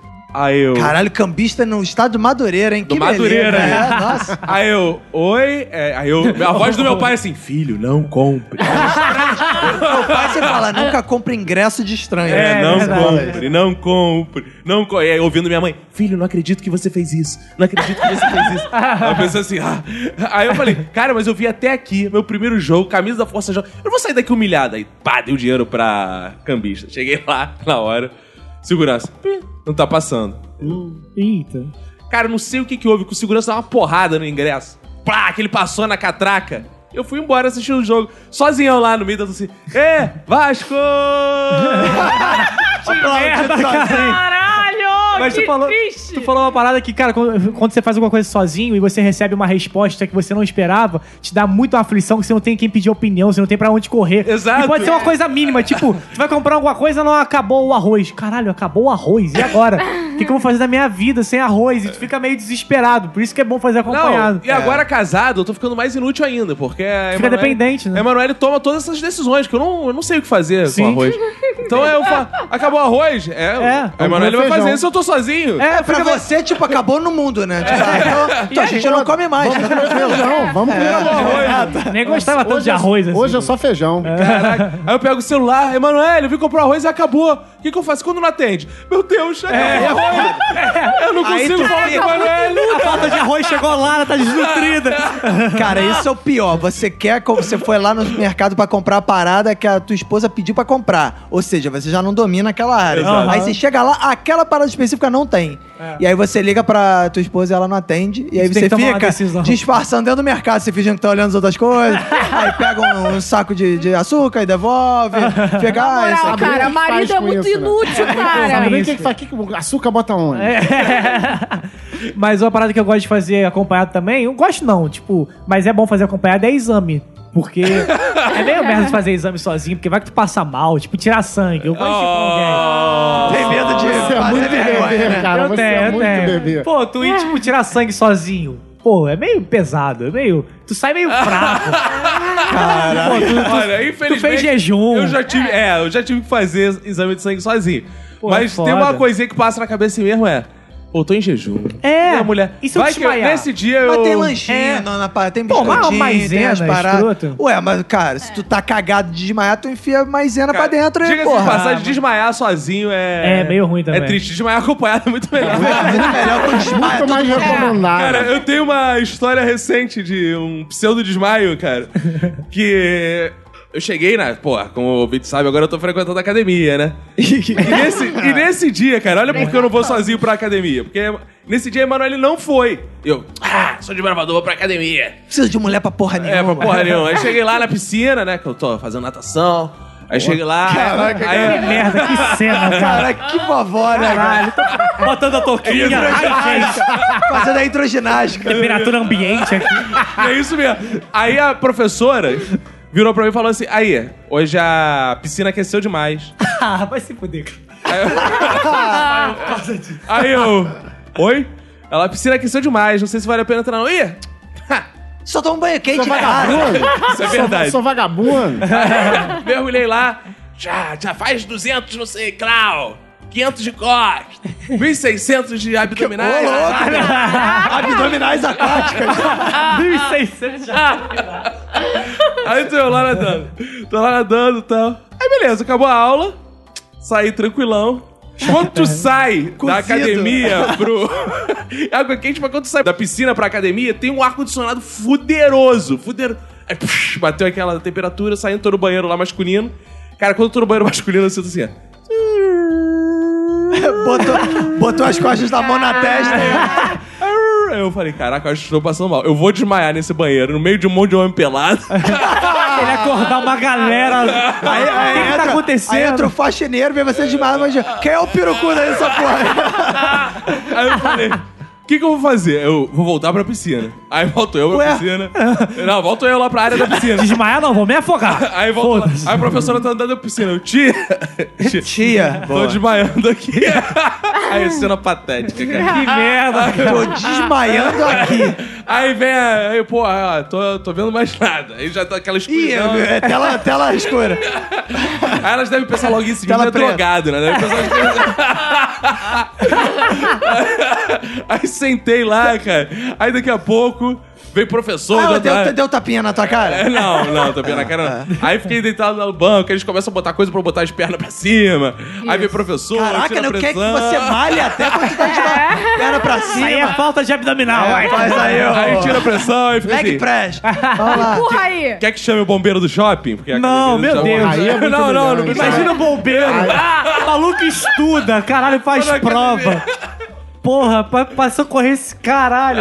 Desmaio, velho. Aí eu fiquei lá, aí meu discurso também não era de... Era mostrar assim, não, já passei mal outras vezes, você é tranquilo. Eu tenho experiência. Eu tô acostumado com isso. Não fica preocupado não, que acontece isso, porque teve uma vez que eu desmaiei na porta de casa. Por causa de pressão baixa também. E aí caralho, é meio perigoso. Você tá tomando seu remedinho ou não? Não, mas meu remédio não tem nada a ver com a pressão, não. E aí, cara, eu tava... Porque a minha pressão é muito baixa, cara. O que eu posso fazer? Comer sal. Aí, pô... Não tomar banho de arrebatir e tá no ar-condicionado. Exato. Aí, cara, fiquei mas lá... Mas que o ar-condicionado tem a ver com a pressão alta e baixa? Sei lá, dizem que muda, né? É a mudança de clima, né? É a mudança de temperatura brusca. Então é só frescura mesmo. Tá usando isso como desculpa. E aí, sei que eu pensei assim, cara, se a Emanuele tivesse aqui, eu não tinha desmaiado sozinho. Seria muito melhor desmaiar. Você teria constrangido ela também. Seria muito mais humilhante. Cara, ela... Tá aí, constrangimento é uma parada que maneira passar acompanhada. Com certeza. Então, ela, por outro ponto de vista, que eu cheguei em casa, ela falou assim, ainda bem que eu não fui. Imagina, eu tô lá malhando, falo, seu marido está desmaiado. Seu marido está desmaiado. Isso é foda, né? Cara, uma coisa que eu acho melhor fazer acompanhado que sozinho é viajar. É. Porque viajar sozinho é meio esquisito, né? É meio... É quase como ir pra balada sozinho, né? É, mas é meio esquisito. Aí você vai no lugar... Aí tu tá lá no parada ponto turístico, aí tu fica lá tentando fazer aquela selfie, mas teu bracinho não chega, aí tu fica meio escroto, então tu leva o pau de selfie, fica sozinho, assim, todo mundo tá acompanhado. Aí tu fica, porra... Tira a foto que tá meio impede. Tu fica, moça, o cara rouba teu celular. Não, mas não é assim, eu viajei durante muito tempo da minha vida sozinho, porque eu viajava a trabalho. Mas era trabalho. Ah, mas então, ruim do mesmo jeito. É, mas aí o que tu aproveita e faz? Tu vai conhecer os lugares, né? Sozinho e tal, aí fica tirando foto no posto turístico. É, aí tem que botar a porra do cronômetro lá, botar a câmera em cima da pedra, aí corre 5 segundos, cara, faz pose, aí vai ver, ficou uma merda. Mas a pior coisa que eu fiz sozinho numa viagem foi uma vez que eu tava na Colômbia, aí acabou a aula, eu falei, pô, vou dar um rolê na cidade. Aí tinha um museu lá, que era uma das poucas coisas famosas lá de Barranquilla, que é onde eu tava. Aí eu falei, vou entrar no museu. Museu da Shakira. É. Aí eu fui lá dar uma volta no museu, cara. Só que os ouvintes sabem, vocês também, que eu tenho medo de altura. E... Aí, cara, tô lá, entrei no museu. Desmaiou. Aí, não, quase. O museu já começa por cima. A entrada, você tem que chegar, pegar um elevador e vai descendo. A lógica dele é essa. Ah, legal. Cara, quando eu cheguei no primeiro andar, que é o último, no caso, lá em cima... Eu já olhei, cara, a parada era alta pra caramba. Eu falei, o que eu tô fazendo aqui sozinho? Tudo assim. Caraca! Aí eu já escorrendo aqui, só o que eu tô fazendo? Que eu não vou aguentar ficar sozinho nessa porra. Eu me enfiei no grupo de turistas que tava fazendo... Aí eu fiquei assim, porra, pelo menos aqui eu tô escorrendo. Eu dou a mãozinha pro turista. Aí fiquei ali no meio, porque no meio tu tá na multidão, tu se sente protegidinho, né? Aí fiquei andando junto com os turistas, mas os turistas devem ter ficado assim... Que é esse maluco? Filha da puta nem pagou, tá filando aí. Cara, mas eu fiquei com tanto cagaço que assim que eles chegaram perto do outro elevador, eu desci, fui embora. Falei, museu, caralho, fui embora. Pô, mas ir no museu também é foda, né? Vocês têm um esperança. Mas hoje tá aqui pra isso. Cara, né? Museu, cara. Caralho, cara, cadê a sua cultura, museu, mano? Pô, lê, faz uma coisa. Não faz uma palavra cruzada. O museu tem que ir acompanhado, pra você ficar zoando as paradas. Ele queria que eu fosse chegasse na Colômbia, eu vou no show de stand-up. Uma coisa que eu não compreendo... Estava vendendo ao bagaço. Aí sim é um rolê maneiro. Aí é bom, pô. Ai, que beleza. Mas não é pior também se você for viajar e a pessoa for muito chata? Não, é o revés. Vamos lá no museu que desce uma... Ah, não, museu não. Aí fica igual... não, Matheus não. Museu, aí eu antes só do que mal acompanhado. Não é? Tem isso também. Às vezes você vai com uma pessoa que você acha que vai ser maneirão, planeja e tal. E quando você vai é uma merda. Aí você só descobre lá. Aí você tá lá na Colômbia e fala, puta merda, vim com o Matheus, que moleque chato. O que você faz? Você não tem alternativa, cara. Você mata ele. Aí não, você fica sozinho ali, você fala assim, vou ali na casa de um amigo. Ele chava aí, ele sai. Assumida, fica... Você fala, vou ficar vendo televisão, vai lá. Aí ele sai e sai depois. No caso do viajar com o Matheus, só fala assim, vou ali no museu fazer uma palavra cruzada. Isso. Aí ele, não, vou ficar aqui mesmo. Tomar um banho, fazer um piquenique no museu ali. Caminhar pela praça. Caraca, que programa chato. Você, na hora que falou do futebol, eu lembrei aqui. E é show, também é uma parada que é bom fazer acompanhado. Sim. E eu ia perguntar nessa questão. Se você vai sozinho, você por acaso foi sozinho, tanto no futebol quanto no show, a estratégia é você colar em alguém, certo? Ou você fica sozinho até o final. Depende. No futebol. Porque, pô, olha só, futebol e show, vocês estão ali pelo mesmo objetivo. Cara, futebol tem uma parada que é assim... Tudo muda dependendo do placar. Não. Se o time tá perdendo... Mas você vai ficar com a tua torcida. Não vai abraçar o Flamengo. Não, mas você tá na tua torcida. Mas assim, se o time começa... Quando é 0x0, é o pior dos mundos pra quem vai sozinho. Sim. Porque se o time tá jogando mal pra cara e começa a perder, tu começa a virar pro cara do lado e falar assim, ó, filha da puta desse porra do Odivan aí, ó. Furou, não sei o quê. É o que eu sei, eu lembro dessa... O Garrincha aí. Ó o Pelé. Jogador de pernas tortas.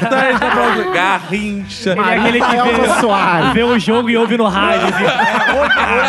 Ouve no egoísta. Que era aquele fonezinho. Aí, cara, aí tu fica... Quando sai gol... Tu parte pro abraço o cara do lado. Tu abraça todo mundo que você me... Agora, aquele jogo ruim de 0x0, amigo, que ninguém comenta nada, fudeu, é o pior dos mundos, cara. É meio que depressão. Agora, show, depende do show. É o show de rock, que tem... De rock. Agitado, rodinha, essas porra. Deve ser bem difícil você ficar sozinho. Exato. Mas eu não frequento esse tipo de... Eu gosto de show de velho. É por isso que tem que ir em show de funk, cara. Mas eu acho que show de velho é o pior pra você ir sozinho. O que é um show de velho, pra eu entender? É show de jazz. Aparentemente eu não sou tão velho. É um vozinho, violão. É um show que tem mesa. Show que tem mesa. Aí não, aí não. Show que tem mesa. Chico Buarque. Aí você ir sozinho no show de... Tem mesa é feio, porque tu compra aí, aí você tem lá, a mesa pra 4 lá no Vivo Rio. Aí você senta em 3 pessoas que estão juntas, dividindo a mesa contigo. Você fica igual um sem família.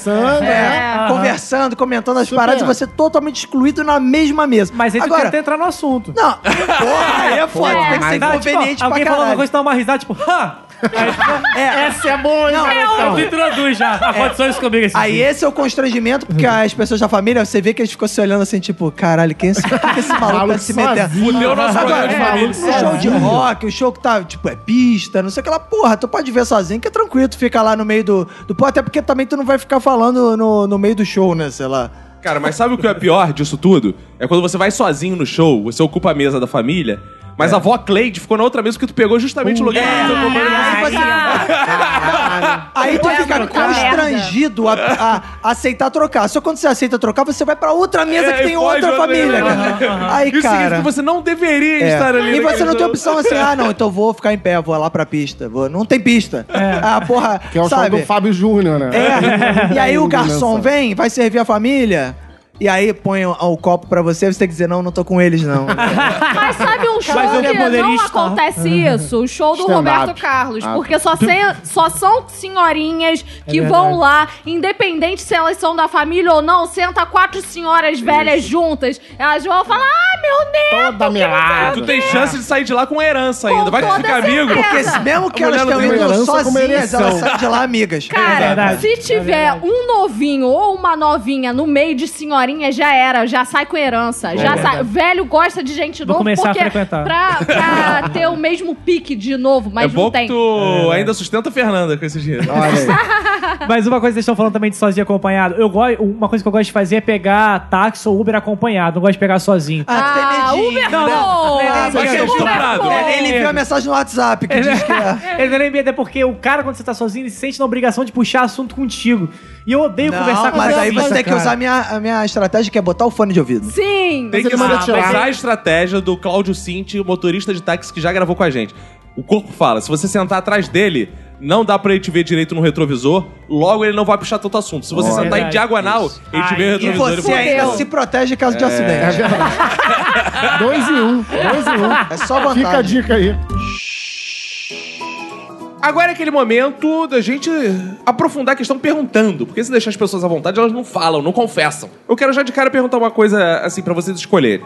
Vocês se identificam mais, você, Vinícius, religião, futebol ou política? O que você é o assunto que mais mexe contigo? Assim? Eu acho que política, no momento política. Matheus? Eu acho que política. Religião. Acho que pra mim sobrou futebol, né? Futebol não precisava sobrar, não. Você pode escolher repetido também, não tem problema. Acho que todos, pra mim todos, qualquer um. Cara, é porque assim, eu fico... Essa coisa de ficar sozinho e acompanhado, então começar pelo Roberto. Cara, você teria uma casaria com uma mulher que fosse muito flamenguista, essa que grita assim, Mego! Ah! Como é que ia ser essa porra? Você já parou pra pensar? Às vezes eu me pergunto, caralho, como é que ia ser essa merda, cara? Cara, eu não sei, depende se ela fosse muito gostosa. Não, dificilmente, cara. Na verdade, dificilmente eu ficaria com alguém que fosse muito fanático por qualquer porra. Dificilmente ficaria com alguém menos inteligente que eu. Eu não quis dizer isso porque nós temos ouvintes flamenguistas, não quis dizer isso. Claro. Mas não tem problema nenhum, não. Pô, eu sou vascaína e minha namorada é flamenguista. Então você aceitou. Mas ela é fanática, mas ela... Pô, ela vai em jogo, grita, caraca, não sei o quê, porque eu sei que mulher quando tem um filho, ela fica querendo convencer o filho a ser... Aí, meu filho, e fica disputando com o pai, isso é um inferno, cara. Não, foda-se. Convencer, convence. Porque você é um cara que não é fanático. Eu sou um cara mente aberta. Por isso que eu perguntei, o seu caso seria política. E se ela fosse... E aí, agora eu pergunto pros que escolheram política, que são os dois aqui. Mulher... Bolsominion, daquela que fica postando todo dia lá. Aí que fica. Eu sou robô do. Eu sou robô do Bolsonaro. Faz vídeo, eu sou robô do Bolsonaro. Caralho, que fala coisas do tipo: embora eu mereça ser estuprado, eu não deveria. E aí? Eu ando de saia curta, mas por favor não me estupe. E aí, você preferia ser casado ou ficar sozinho? Eu não sei, porque é desgastar a relação, né? Tipo, não é. Tem que ficar estuprando ela todo dia, né? Não, porque, tipo, eu nada contra. Tipo, ah, eu tenho uma opinião política. Se a pessoa tiver outra opinião política, beleza.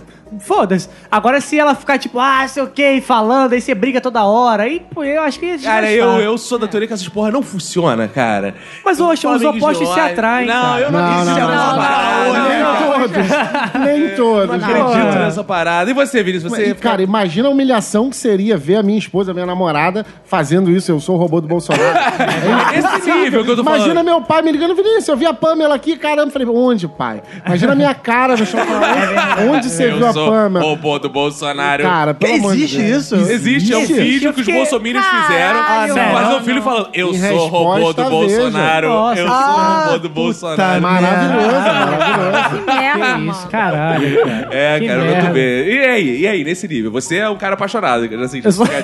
Você é um cara... Tava vendo isso? Seus olhos. Você é um cara apaixonado. Tipo Fábio Júnior. Seu brilho tá diferente. Seu brilho tá diferente. Na última vez que ele gravou com a gente, ele não estava assim. Não, o Vinícius caiu fora rapidinho. Tá morando o caralho, pô. Ele tá com a maior cara de que a namorada dele, além de flamenguista, é bom. É Bolsonaro, cara. Não é bem assim, né, gente? Eu acho que dá pra conciliar os dois. Não, cara, mas sei lá, eu acho que dá. Eu acho que dá pra conciliar. Porque ao mesmo tempo, eu sou esse tipo de pessoa que torce pras coisas darem merda, pra eu ter piada pra fazer. Uhum. Então, tipo, se ela fosse Bolsonaro, eu teria um material do caralho pra fazer piada. E ela te daria um tiro no meio da cara quando você faz piada. Não, ela é a favor da liberdade, porque tem que falar, não sei o quê. Agora, eu quero saber da Lídia. Dentro desse... O senhor falou que a questão principal é religião. Sua família de evangélicos. Sim. Você namoraria um cara que chega lá na casa do seu pai com camisa Ogum? Aí dia de Ogum, solta fogo de São Jorge. Que merda! Caralho! E aí, como é que é a presença do papai? Mas aquele cara que tem tatuagem de Jorge. Porra, velho! Mas eu acho que isso não é gato. O cara é gato. O cara é gato. Nunca isso ficou mais importante pra você. Já viu o macumbeiro gato? Não, olha só. É que eu tô com uma retratação que vai acabar meu namoro, que ela é macumbeira. E aí? Se eu falar isso que macumbeiro é feio, eu vou tomar uma porrada. Não, tem macumbeiros muito bonitos. Não, mas calma aí. Eu acho que tem uma discussão aqui importante, que é... Eu já conheci também macumbeiras gatos. Mas macumbeiro bonito... Nunca vi.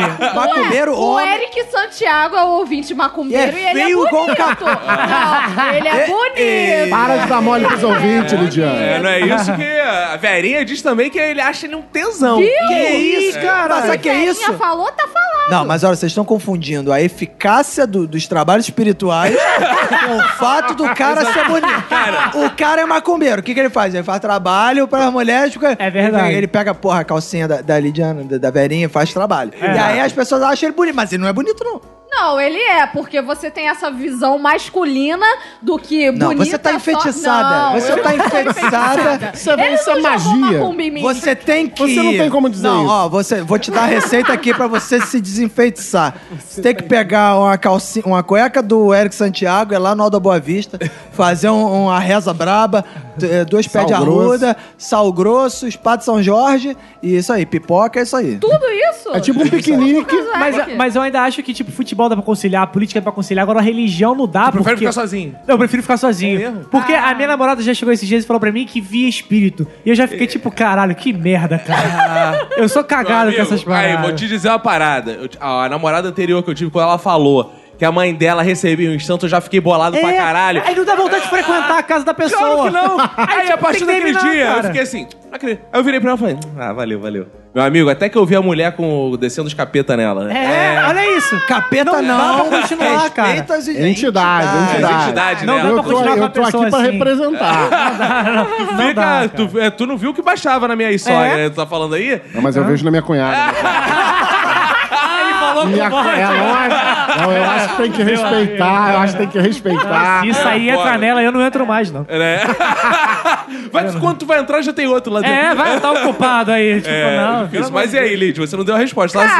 Cara, se eu conseguisse maquiar ele como se ele não fosse um macumbeiro, tipo, colocar umas roupas... Ele ia sem camisa de Jorge, de Exército de Cristo pro teu pai? Exército de Cristo, aí eu ia tapar todas as tatuagens dele com uma camisa grande. Não dá certo. E eu ia pedir, por favor, amor, não fala de algum Oxóssi que ia manjar. É melhor ficar sozinho, cara. É, cara. Eu ia tentar enganar, e se eu não conseguisse, aí já era. E se ela, agora pros rapazes, eu acho que pras garotas também, pra garota, se a pessoa que você está, ela fizesse parte do seleto grupo, eu escolhi esperar. Não. Caraca. Você só vai transar depois do casamento. Aí não dá, né? Aí depende. Eu vou, sabe por quê? Pra tentar, eu vou tentar tirar a virgindade. Ah, né? É verdade. Eu vou ficar... É um desafio. Mas esse troféu você merece. Mas tem outra parada também, do escolher esperar o que você guardou. Porque a gente pode trabalhar com morte. Esperar o quê? Vamos lá, a gente trabalha... Eu já tô velho pra essa porra. Mas a gente tem tanta mulher que quer andar. Trabalhamos com traseiras também. Escolheu esperar o quê? Na frente. Mas atrás... Não, mas não pode nada. Aí eu falo pra ela, já que você escolheu esperar, que tal esperar sentado? Isso é muito bom. É uma brecha no regulamento aí, pô. Caralho. Eu nunca tinha pensado nisso, cara. O mundo se descortinou, né? Eu vou passar a reconsiderar isso. Matheus, porra, terminei meu relacionamento anterior. Esperar sentado essa semana. Vamos lá. Ouviu aí, Fernanda? Se prepara que hoje tem. É hoje. Mas, fazer, você tem questões também? Eu tenho umas questões aqui, eu fiz até uma lista. Nossa. Que boa. Eu me empenhei, No seu Moleskine, né, jovem? É. Olha, você prefere... Caralho, eu viajei um pouquinho. Não, é isso mesmo. Você prefere morar sozinho e cuidar da casa toda, né? Mora numa casa grande, vai cuidar da casa... Você mora numa casa grande, vai cuidar da casa... Não na senzala, né? Na casa grande. Vai cuidar da casa toda. É. Pô, muita coisa pra limpar, você mora sozinho. Ou você prefere morar acompanhado, só que a pessoa que você mora é um assassino. Mas, pô, o maluco ajuda na louça. Mas é homem? Mas ele mata outras pessoas que não você. Não, ele não mexe com você. Mas, porra, corpo na tua casa, às vezes suja a cortina com sangue. Mas ele limpa? Ele... Mas qual o benefício? Ele fica ali. Não entendi. Não tem benefício nenhum. É que, tipo... Como é que é o negócio? Como é que tu vai, cara? Você, tipo, fez um contrato de aluguel com um assassino, tá morando, dividindo apartamento com ele. Calma aí. Aí você não sabe que ele é assassino. Você pergunta a profissão dele. Não, calma, você não tem sabe. Corpo na tua casa, você não sabe que ele é assassino. Você é um amigo meu que me deu muito. Você tá morando numa casa. Você fala, putz, essa casa é muito grande. Vou chamar alguém pra dividir apartamento comigo. Aí você chama o maluco, pô, tipo... Mas tu pergunta a profissão dele. Pô. Não, mas o maluco mentiu. Deixa eu trabalhar minha ideia. O maluco mentiu. Na fantasia. O maluco mentiu. Aí ele chegou lá e agora tá morando contigo. E tu, 5 dias depois, aparece um corpo na tua casa. Tipo, Kleber, que porra é essa? E tipo, que eu assassino as pessoas. Como é que tu vai desvincular agora o contrato com essa pessoa? Então, se você prefere ficar sozinho de novo... Porra, mas... Ah, cara, olha, pode ser... Tem esse último assassino de vez em quando na vida. Ele não vai fazer nada contigo. Não vai te matar. Eu confesso que eu tenho alguns desafetos. Então, vamos negociar isso aí. Eu poderia redesenhar o cenário de stand-up da Baixada, cara. Ia só matando um a um ali, ó. Ficava eu ia tentar desvincular. Eu ia tentar, mas se eu percebesse que ele tava começando a se irritar, eu ia falar, não, esquece, bora. Porque pô, suja a tua casa e tal. E é um assassino, vai que a polícia bate lá. Sim. Cara, mas o desemprego tá foda também. É verdade. O cara tem que arrumar um jeito. O cara vai dividir a conta de luz, vai dividir ele limpa a louça. Ele é prestativo. Eu aceitaria também, eu só faria. Matou, limpou. Matou, limpou. Cada um. Assassino, mas honesto. Cada um no seu. Com seus talheres. Vou então pra você, quer matar? Mas mata no teu quarto. Na área comum de convivência, não. E nem no meu quarto. Não pode usar a faca de serrinha, nem a faca de churrasco. Use seus próprios utensílios. Não mande o tapete. Não mande o tapete. Então vocês morariam com o assassino. Sim. Eu ia tentar romper. Se ele ficasse puto, quem me garante que eu não moro como assassino? É verdade. Parece o nome de programa do Discovery Home Health. Eu morava com uma assassina e não sabia. A gente não sabe. Um dia a gente chega e tem um corpo no nosso sofá. É verdade. Ó, temos outra questão aqui também que eu trouxe. Opa, boa. É tão boa quanto essa? É tão boa quanto essa. Não, se perguntei. É desse nível. É desse nível, ó. Você prefere fazer um home office em casa? Como é que é o negócio? Home office em casa. Chama home office. Chama home office por isso. Cara, que eu gostei. Vou escrever esse esquete, o cara chega na empresa, quem tá fazendo? Eu vim fazer um home office aqui. Maluco de pijama. Não, mas aqui é o escritório. Não, home office é em casa. Não, home office é em casa. Tranquilão, maluco, tranquilão lá. É, mas ele ganhou um salário ok. Salário que dá pra sobreviver. Ah, pô, não é uma, pô, ah, mas é miserável. Sim. Mas dá pra sobreviver. Boa. Ou, porra, ganhar milhões. Vai, porra, ganha milhões, já escolhi. Você é um milionário, mas o teu chefe, ele tem um problema que ele tem muito pelo. E cresce cabelo dele, nele todo dia. Tony Ramos. É uma doença, síndrome do Tony Ramos. Eu tenho isso. Não, mas todo dia. Tipo, um dia que tu raspa, no outro dia é o seguinte... Ah, você que tem que raspar. Aí você tem que raspar o saco dele todo dia. Raspa, com milhões, pô, mas é fácil. Mas aí todo mundo na empresa sabe. Te leva o tesouro, fala, raspa saco aí. Mas eu sou rico, cala a boca. Eu tô na Grécia, pô. Eu tô em Dubai. Eu chegaria pro meu colega de apartamento e falava, vai, tem um maluco pelado lá. Dá um jeito de se matar. E pronto, ainda pegava o dinheiro e tava tranquilo, porra. É boa.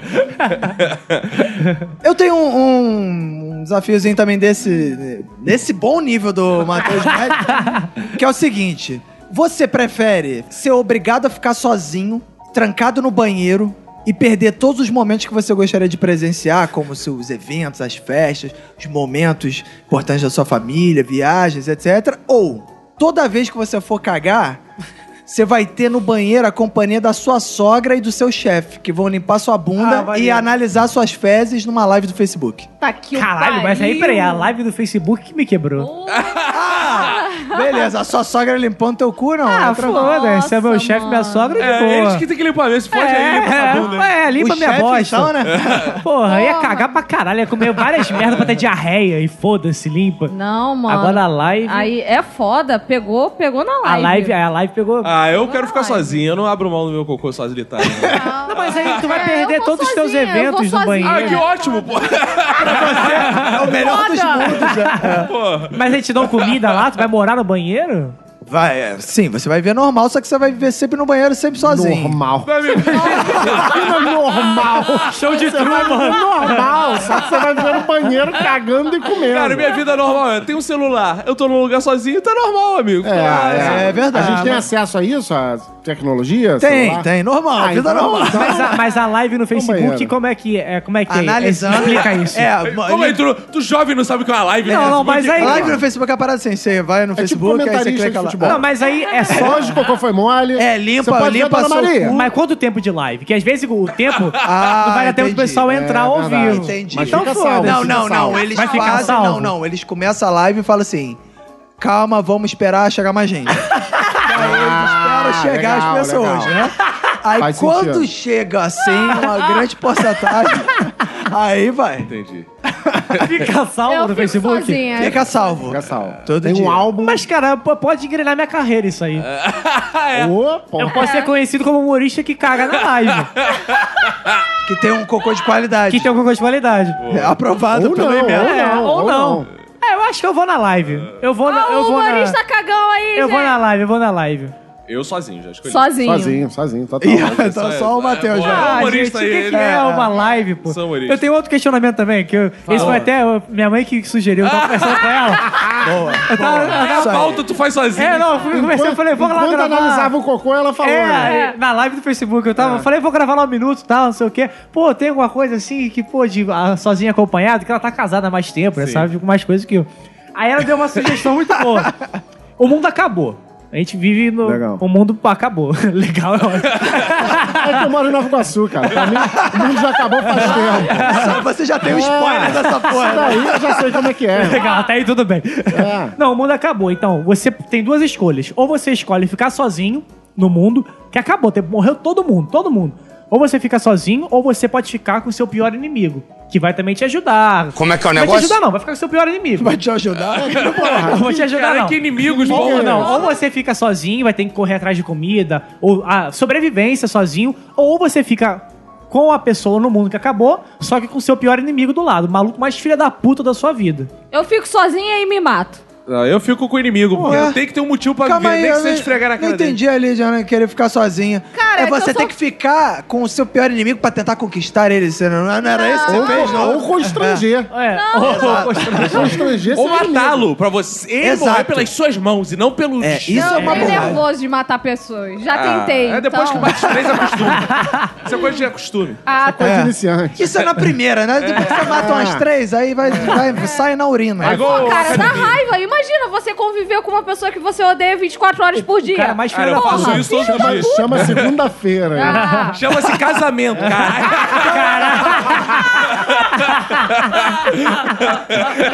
Brincadeira, amor. Olha aí. Vai beber no banheiro. Alô, Manu. Eu te entendo. Brincadeira, amor. Eu tenho uma situação pra vocês. O que é que vocês preferem?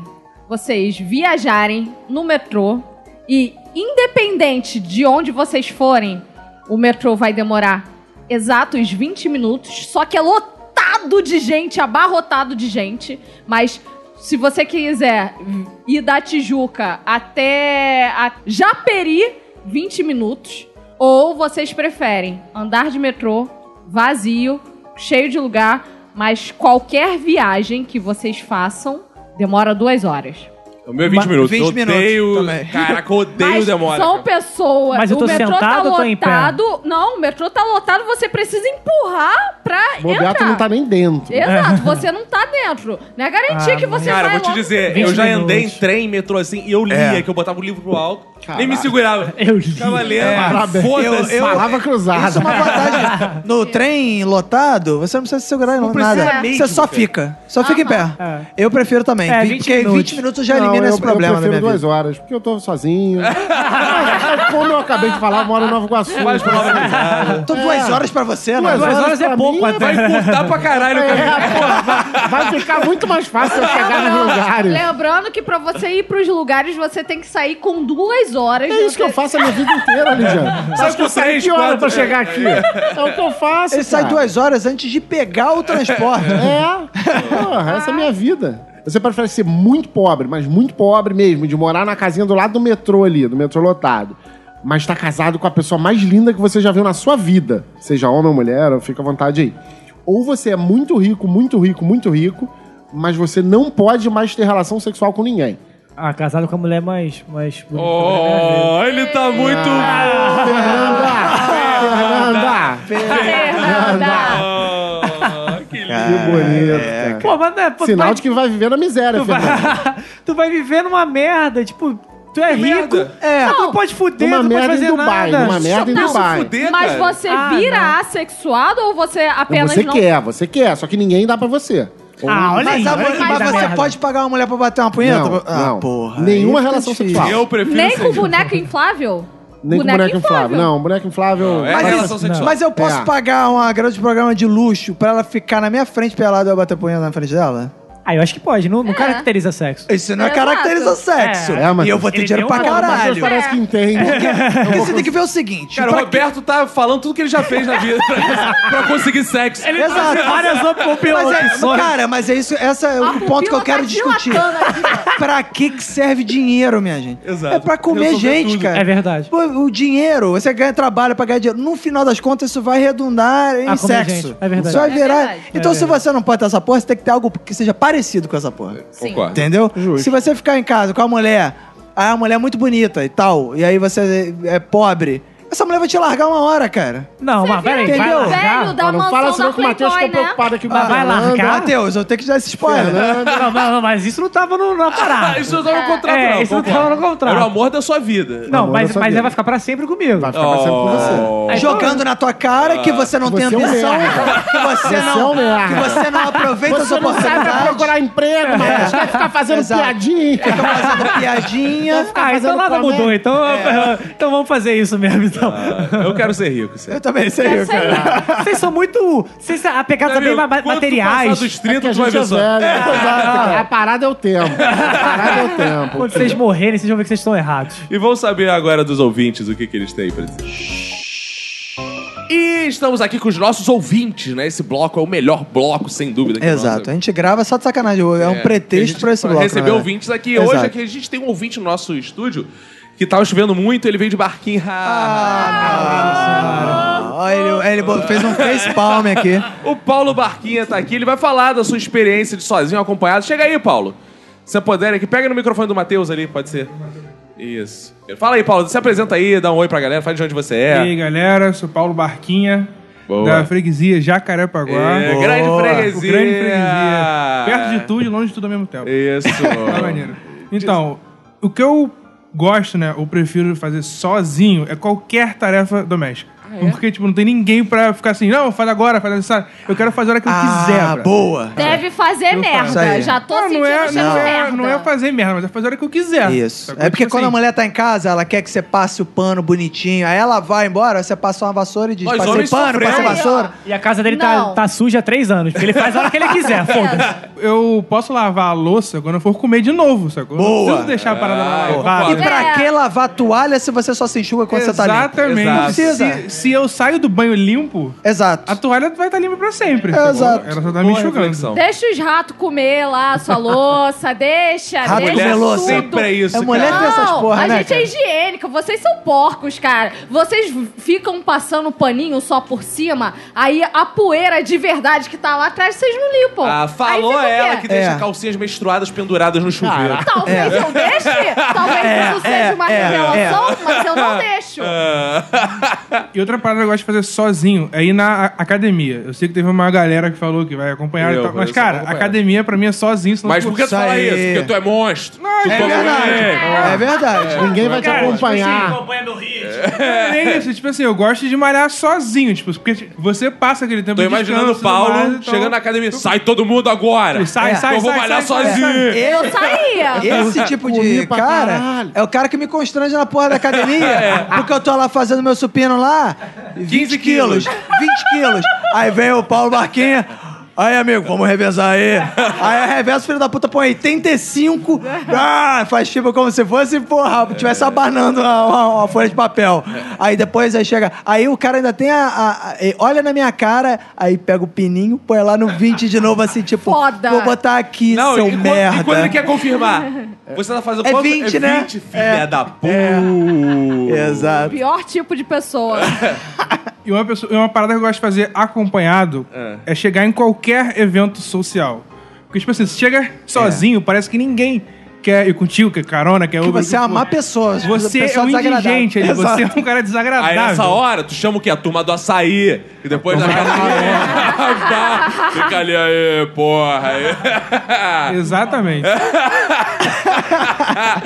Isso aí é bom. Porra, imagina... Se chega um cara desse, já para o evento, mas já chegando uma porrada. Tipo, exato. Cara, tu fica assim, cara, fudeu, não tem mais chance aqui nesse evento. Exato, já vou embora. Cara, dos afazeres domésticos, cara, isso de fato é uma merda, cara. Vamos botar cozinhar como afazer doméstico, embora possa ter umas compreensões artísticas e filosóficas até hoje em dia. Claro. A culinária, né?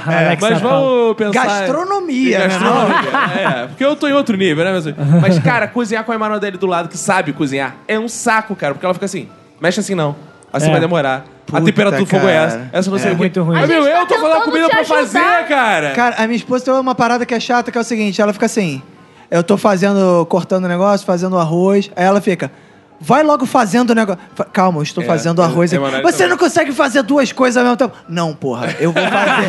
Primeiro, mas eu consigo. Ah, por isso fica tudo uma merda. Mentira, eu não falo isso. Eu falo, mas eu gosto de caprichar. Pro meu resultado sair bom, tem que fazer uma coisa de cada vez com capricho. Boa. Se eu fizer tudo igual, vai ficar uma merda. Eu jamais vou fazer um almoço merda pra você. Eu já sou sincero, eu não consigo fazer 2 coisas. Ela bota o feijão, bota o arroz, frito o bife. Não dá, amigo. É assim, vamos fazer o arrozinho? Arrozinho tá pronto. Isso. Vamos fazer o feijãozinho? Isso. Vai levar 3 horas pra ficar pronto. Vai, mas começa de manhã. Pensa que você não tá trabalhando. Porque o arroz, ele fica pronto muito... mais rápido quando você tá fazendo outra coisa. E aí o que acontece? Você vai, põe o arroz ali, aí fala assim, vou contar uns 10 minutinhos pra dar uma olhada. Só que você deu 10 minutinhos, o arroz já queimou, já evaporou, a panela já derreteu, já tipo, queima a parada. A temperatura de ebulição da água no arroz é outra. Pra demorar esse tempo todo, eu prefiro fazer a janta. Então, tá lá, fazendo a janta. É isso aí. Cara, é porque a incapacidade de vocês irrita. É só fazer uma coisa, cara. Você aproveita o alho de um, aproveita pra outro, já vai fazendo tudo junto. Cara, mas vocês têm super poder. Que mané alho, nem bota o alho, foda-se. Põe alho. Lá vem ela com esse alho aí agora. Agora vai jantar de botar tempero. É, agora é, porra, colocar. É, come sem tempero mesmo. A gente faz isso pra ajudar vocês, só que vocês são incapazes. Ah, sou mesmo. Não vou nem discutir. Obrigado pela observação. É verdade. E agora vamos ouvir aqui que os nossos ouvintes lá do Grupo do Minuto, do Telegram, mandaram aqui de áudio pra gente. Vou soltar o primeiro aqui. Essa piada foi feita. Meu Deus do céu. Caraca, por que eu tô rindo? Posso? Fala, galera. Que é o Diego de Magé, direto do Clube do Minuto. Bom, sozinho, aquela cagueta ou banheta, depende de como você faz. É maneiro, quem é da parada sabe o que é. E com a galera, o sonho sempre foi participar daqueles vídeos das panteras no carnaval. Aquele vídeo maluco lá. Então é isso aí, valeu. Ele diz que sozinho gosta de uma cagueta. Você sabe o que é uma cagueta? Eu acho que é cagar tocando punheta. Eu acho. Faz muito sentido, né? Vocês conseguem cagar tocando punheta? Eu nunca tentei, pra começo de conversa. Eu gostaria de saber normal? Se consegue. Normalmente é pra quem gosta de ter prazer anal e peniano ao mesmo tempo. Tem um amigo meu que ele chama, no lugar de cagueta, ele chama de fazer um barrão galado. Que é... Você caga e depois joga o creme. Joga o creme? Ah, não, mas calma aí. Larga o creme. Calma aí. Peraí que tem muita coisa nisso aí. Ele caga primeiro, e depois... aí sai, depois eles mandam o chantilly. Não. Olha só, você tá junto aqui, ó. Tá, na posição. Saiu, você já cremou. Caraca. Numa descarga só, você dá... Numa descarga só. Saiu. Mas econômico. Você cagou e vai jogar o creme em cima branco. Sustentabilidade. Mas tu deixa o pau em cima da merda? Não precisa encostar, né, Roberto? Só pô, mas se você tiver sentado... Mas se você tiver sentado... Se você tiver sentado, como é que tu vai fazer essa manobra? Eu fiquei com medo do tamanho do peru do Roberto. Caralho, Roberto, eu tô preocupado. Caraca, cara, vocês conseguem tocar a punheta sentado cagando? Não. Caraca, eu... Não existe essa possibilidade. Aí, viu? Não existe. Só aí, pô. Precisa encostar lá dentro. Porra! O que eles chamam de cagueta talvez seja o famoso barrão galado, que eu conheço como barrão galado. Que já é uma coisa estranha. Que é tão horrível quanto. Cara, vocês são muito estranhos, cara. Cara, não duvido que tenha gente que tem essa porra, essa mania de fazer essa merda. É que às vezes tu tá cagando e teu pensamento dá uma escalada, Matheus, né? Porque... Pô, tu tá pensando na vida. A gente tem que lembrar o seguinte, o coso é erógeno, então tá cagando assim. Caralho. Os gays costumam ficar muito excitados na hora que tá cagando, já disseram aqui, né? Quer dizer que os gays são grande probabilidade de fazer cagueta? São praticantes de cagueta com regularidade. Caraca. E porque ainda depois pode fazer a chuca, aí fica a chucagueta. Cara... Agora, se essa primeira parte já não deu pra entender, seguindo é que ele quer aparecer no vídeo das panteras. Caralho, o que é o vídeo das panteras? Panteras do Carnaval, olha só. O que eu conheço como Panteras do Carnaval era um filme da Brasileirinhas muito velho. Olha aí, tipo, ele usou na cagueta. Deve ser, porque... E era uma parada bem escrota da galera, acho que até no escala, uma porra agora assim. Entendi. Ele quer aparecer no vídeo, deve ser isso. Será que ele apareceu? Ele é concorrente? Na cagueta? Será que ele fez uma cagueta no vídeo das panteras? Ele é o inventor da cagueta, ele inventou essa cagueta na Panteras do... Pode ser. Ele Às frota. Vezes os pontinhos pretos das Panteras, vocês sabem o que são. O cara faz cagueta, cara. Mas o cara que faz cagueta, ele não precisa misturar a bosta com a porra. Ele faz isso. Cara, olha só, se ele tem esse fetiche bizarro, a gente não sabe até onde ele pode ir. Caralho. O cara é o limite. O cara é mó Judas, cagueta os outros.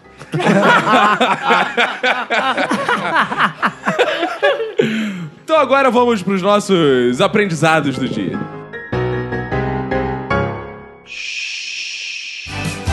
Estamos chegando ao final de mais um episódio. E teve aprendizados e muitos aprendizados, cara. Eu tô aqui borbulhando de aprendizados. Tá o quê? E o episódio morre, mas aprendizados ficam. São aprendizados lapidares que ficaram escritos nessa lápide. Eu tô aqui com Vinícius Guedes. Fala aí, Vinícius. Como você tá? Cara, eu fiquei esperando. O que vai vir depois? Isso é o time da comédia. Tô aprendendo. Isso é humor. Tô aprendendo com você. Você dá um tempinho assim, parece que vai, não vai. Foi, rapaz. Fala aí, o que você aprendeu no episódio de hoje? Cara, eu aprendi que se você desmaiar depois da sauna com os brothers, diga pra galera que você tava na piscina. Boa. Nossa, ele é esperto, descobriu mesmo. Foi engraçado porque é verdade. Matheus Med. Cara de apião. Diga aí, o que você aprendeu no episódio? Eu aprendi uma nova modalidade de punheta, que eu vou chegar agora em casa e vou experimentar a cagueta. Cara, eu vou passar pros meus filhos, pros meus netos. Tira foto do barrão galado. Eu vou tirar. Faz uma live. A gente vai postar no nosso Instagram, barrão galado. Fala aí, Lidiana, o que você aprendeu aí? Hoje eu aprendi que pra sobreviver em um táxi e não precisar falar com o taxista, é só sair do campo de visão dele e sentar atrás dele. Isso, aprendizado. Sobrevivam, mulheres. Isso aí. O Rio de Janeiro tá uma selva. Roberto Augusto, nosso Bebeto Guto, o que você aprendeu aí, garoto? Cara, eu já aprendi com a Lid que entre 12 e 14 horas, tudo que você põe na boca é almoço. E hoje eu aprendi o seguinte, cara. Se o Neymar chegar na minha festa, ele tem que fazer um gol no meu irmão, porra. Esse foi o nosso episódio de hoje, valeu. Muito obrigado ao nosso ouvinte que tá aqui. Prazer tê-lo aqui, obrigado. Você também que está na sua casa e poderia estar aqui. Basta pagar, né?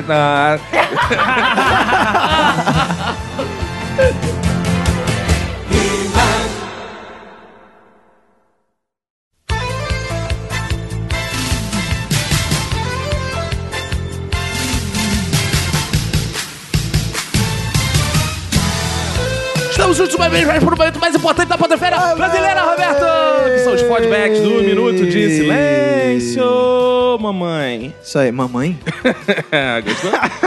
Estamos aqui com o Fox e Fabi também. Fala aí, Fox, dá um oi aí pra galera. Oi. Ô, Fox. Oi. Isso, eles estão aqui. E se eles quiserem falar alguma coisa, eles falam. A gente tá fazendo uma leitura rápida, porque os ouvintes estão chegando aqui pra assistir gravação. Isso, vai ter gravação de episódio daqui a pouco. Explica aí o que é o Clube do Minuto. É, a galera lá que assina o Bom Clube do Minuto lá no padrim.com.br/Minuto de Silêncio, vem aqui pra assistir a gravação que vai ter daqui a pouco de um episódio que não vai ser revelado futuramente, vai ser surpresa. Boa. E aí a gente vai gravar um feedback rapidinho aqui, né? Boa. Mandar um abraço antes de a gente ler os feedbacks aqui, Roberto? Sim. Pro Rodrigo Barionovo, Roberto. Barionovo. O melhor podcast de todos os tempos. Muito obrigado por mentir pra gente. Obrigado. O Caspa House. Olha, ele tem caspa. Recomendado, excelente podcast, muito engraçado. O do Erd, top zica. Olha, gostei dessa expressão, hein? Boa. Então, muito obrigado por comentarem aí. Deixem seus comentários lá no iTunes. Isso, importante. São sempre muito bem-vindos. Né? 5 estrelinhas pra ajudar a gente. Assim como a sua doação no Padrim. É isso aí. É bonito que a gente entra no iTunes lá, no aplicativo de podcast da Apple. Aí você clica lá no Minuto de Silêncio, tá lá. Nota 5 de 5. Boa. Porra, é isso aí. Foda, porque nós ouvintes dão aquela moral, né? Lacrou. Isso aí. Vamos começar então, cara? Vamos.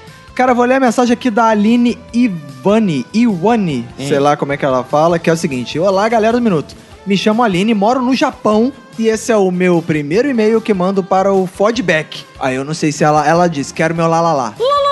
Que significa muito obrigado por escrever seu primeiro e-mail para um podcast esquecendo um minuto de silêncio. Isso aí. Silêncio. Aí ela diz aqui, descobri o Minuto de Silêncio através do Não Ovo, quando eles comentaram sobre um podcast de um pessoal do Rio que fez uma live num teatro. Como sou do Rio, da Ilha do Governador, fiquei curioso e fui ouvir. Gostei tanto que maratonei todos os episódios em novembro do ano passado. Boa. Enquanto estava internada devido a uma cirurgia. Boa. Olha aí, Minuto recuperando... Porque ela não está aqui com as muletas dela assistindo. Porque ela está no Japão, cara. É, mas porque ela não vem mesmo assim, não dá? É, porque deve ser longe, meio caro, né? É. O pior foi ter que me segurar para não rir tanto, pois a cicatriz da minha barriga doía horrores a cada movimento. Cesárea. E eu ria muito, muito mesmo. As enfermeiras japonesas deviam me achar louca, pois sempre que elas entravam no meu quarto para verificar meu estado, lá estava eu de fone de ouvido, rindo sozinha e fazendo cara de dor ao mesmo tempo. Hoje, troquei o Não Ovo pelo Minuto. Que pô, mas dá pra ouvir os dois. Dá pra ouvir os dois. Já que eu não tenho muito tempo disponível para ouvir. Ah, então ouve o Minuto, né? Porque a gente tem que defender o nosso, né? Claro. Pois, além de trabalhar 12 horas por dia, 5 dias por semana, ainda estudo pro exame de proficiência em língua japonesa que vou prestar no final desse ano. Como a grande maioria das pessoas com quem convivo no trabalho são brasileiras, não tenho muita oportunidade de praticar o japonês. E o que me resta é aproveitar o tempo morto em casa para ouvir podcasts na língua japonesa. E para poder ouvir um minuto, eu conto vários caôs pra mim mesma. Aí, ó, agora fazendo a referência ao episódio Desculpinhas e Caôs. Aí um caô que ela conta é de ouvir um podcast, de ter que ouvir um podcast em português por semana, que se ela ouvir um por semana não vai fazer diferença. Aí ela ouve um minuto. Boa. Outra desculpa é que às vezes ela precisa dar um pouco de lazer pra sua cabeça, que o minuto faz matar a cidade, que o minuto faz matar a saudade do Rio, que a vontade de ouvir é mais forte do que ela, entre outros. Ela diz aqui, inclusive eu deveria estar estudando em vez de escrever esse e-mail. Que caô eu posso dar? Tá grávida. Tá grávida, boa. É, eu acho que não faz grávida muito sentido. Grávida pode tudo, não. Você fala que tá grávida. Ah, entendi. Ninguém, grávida senão seu filho vai nascer com cara de e-mail.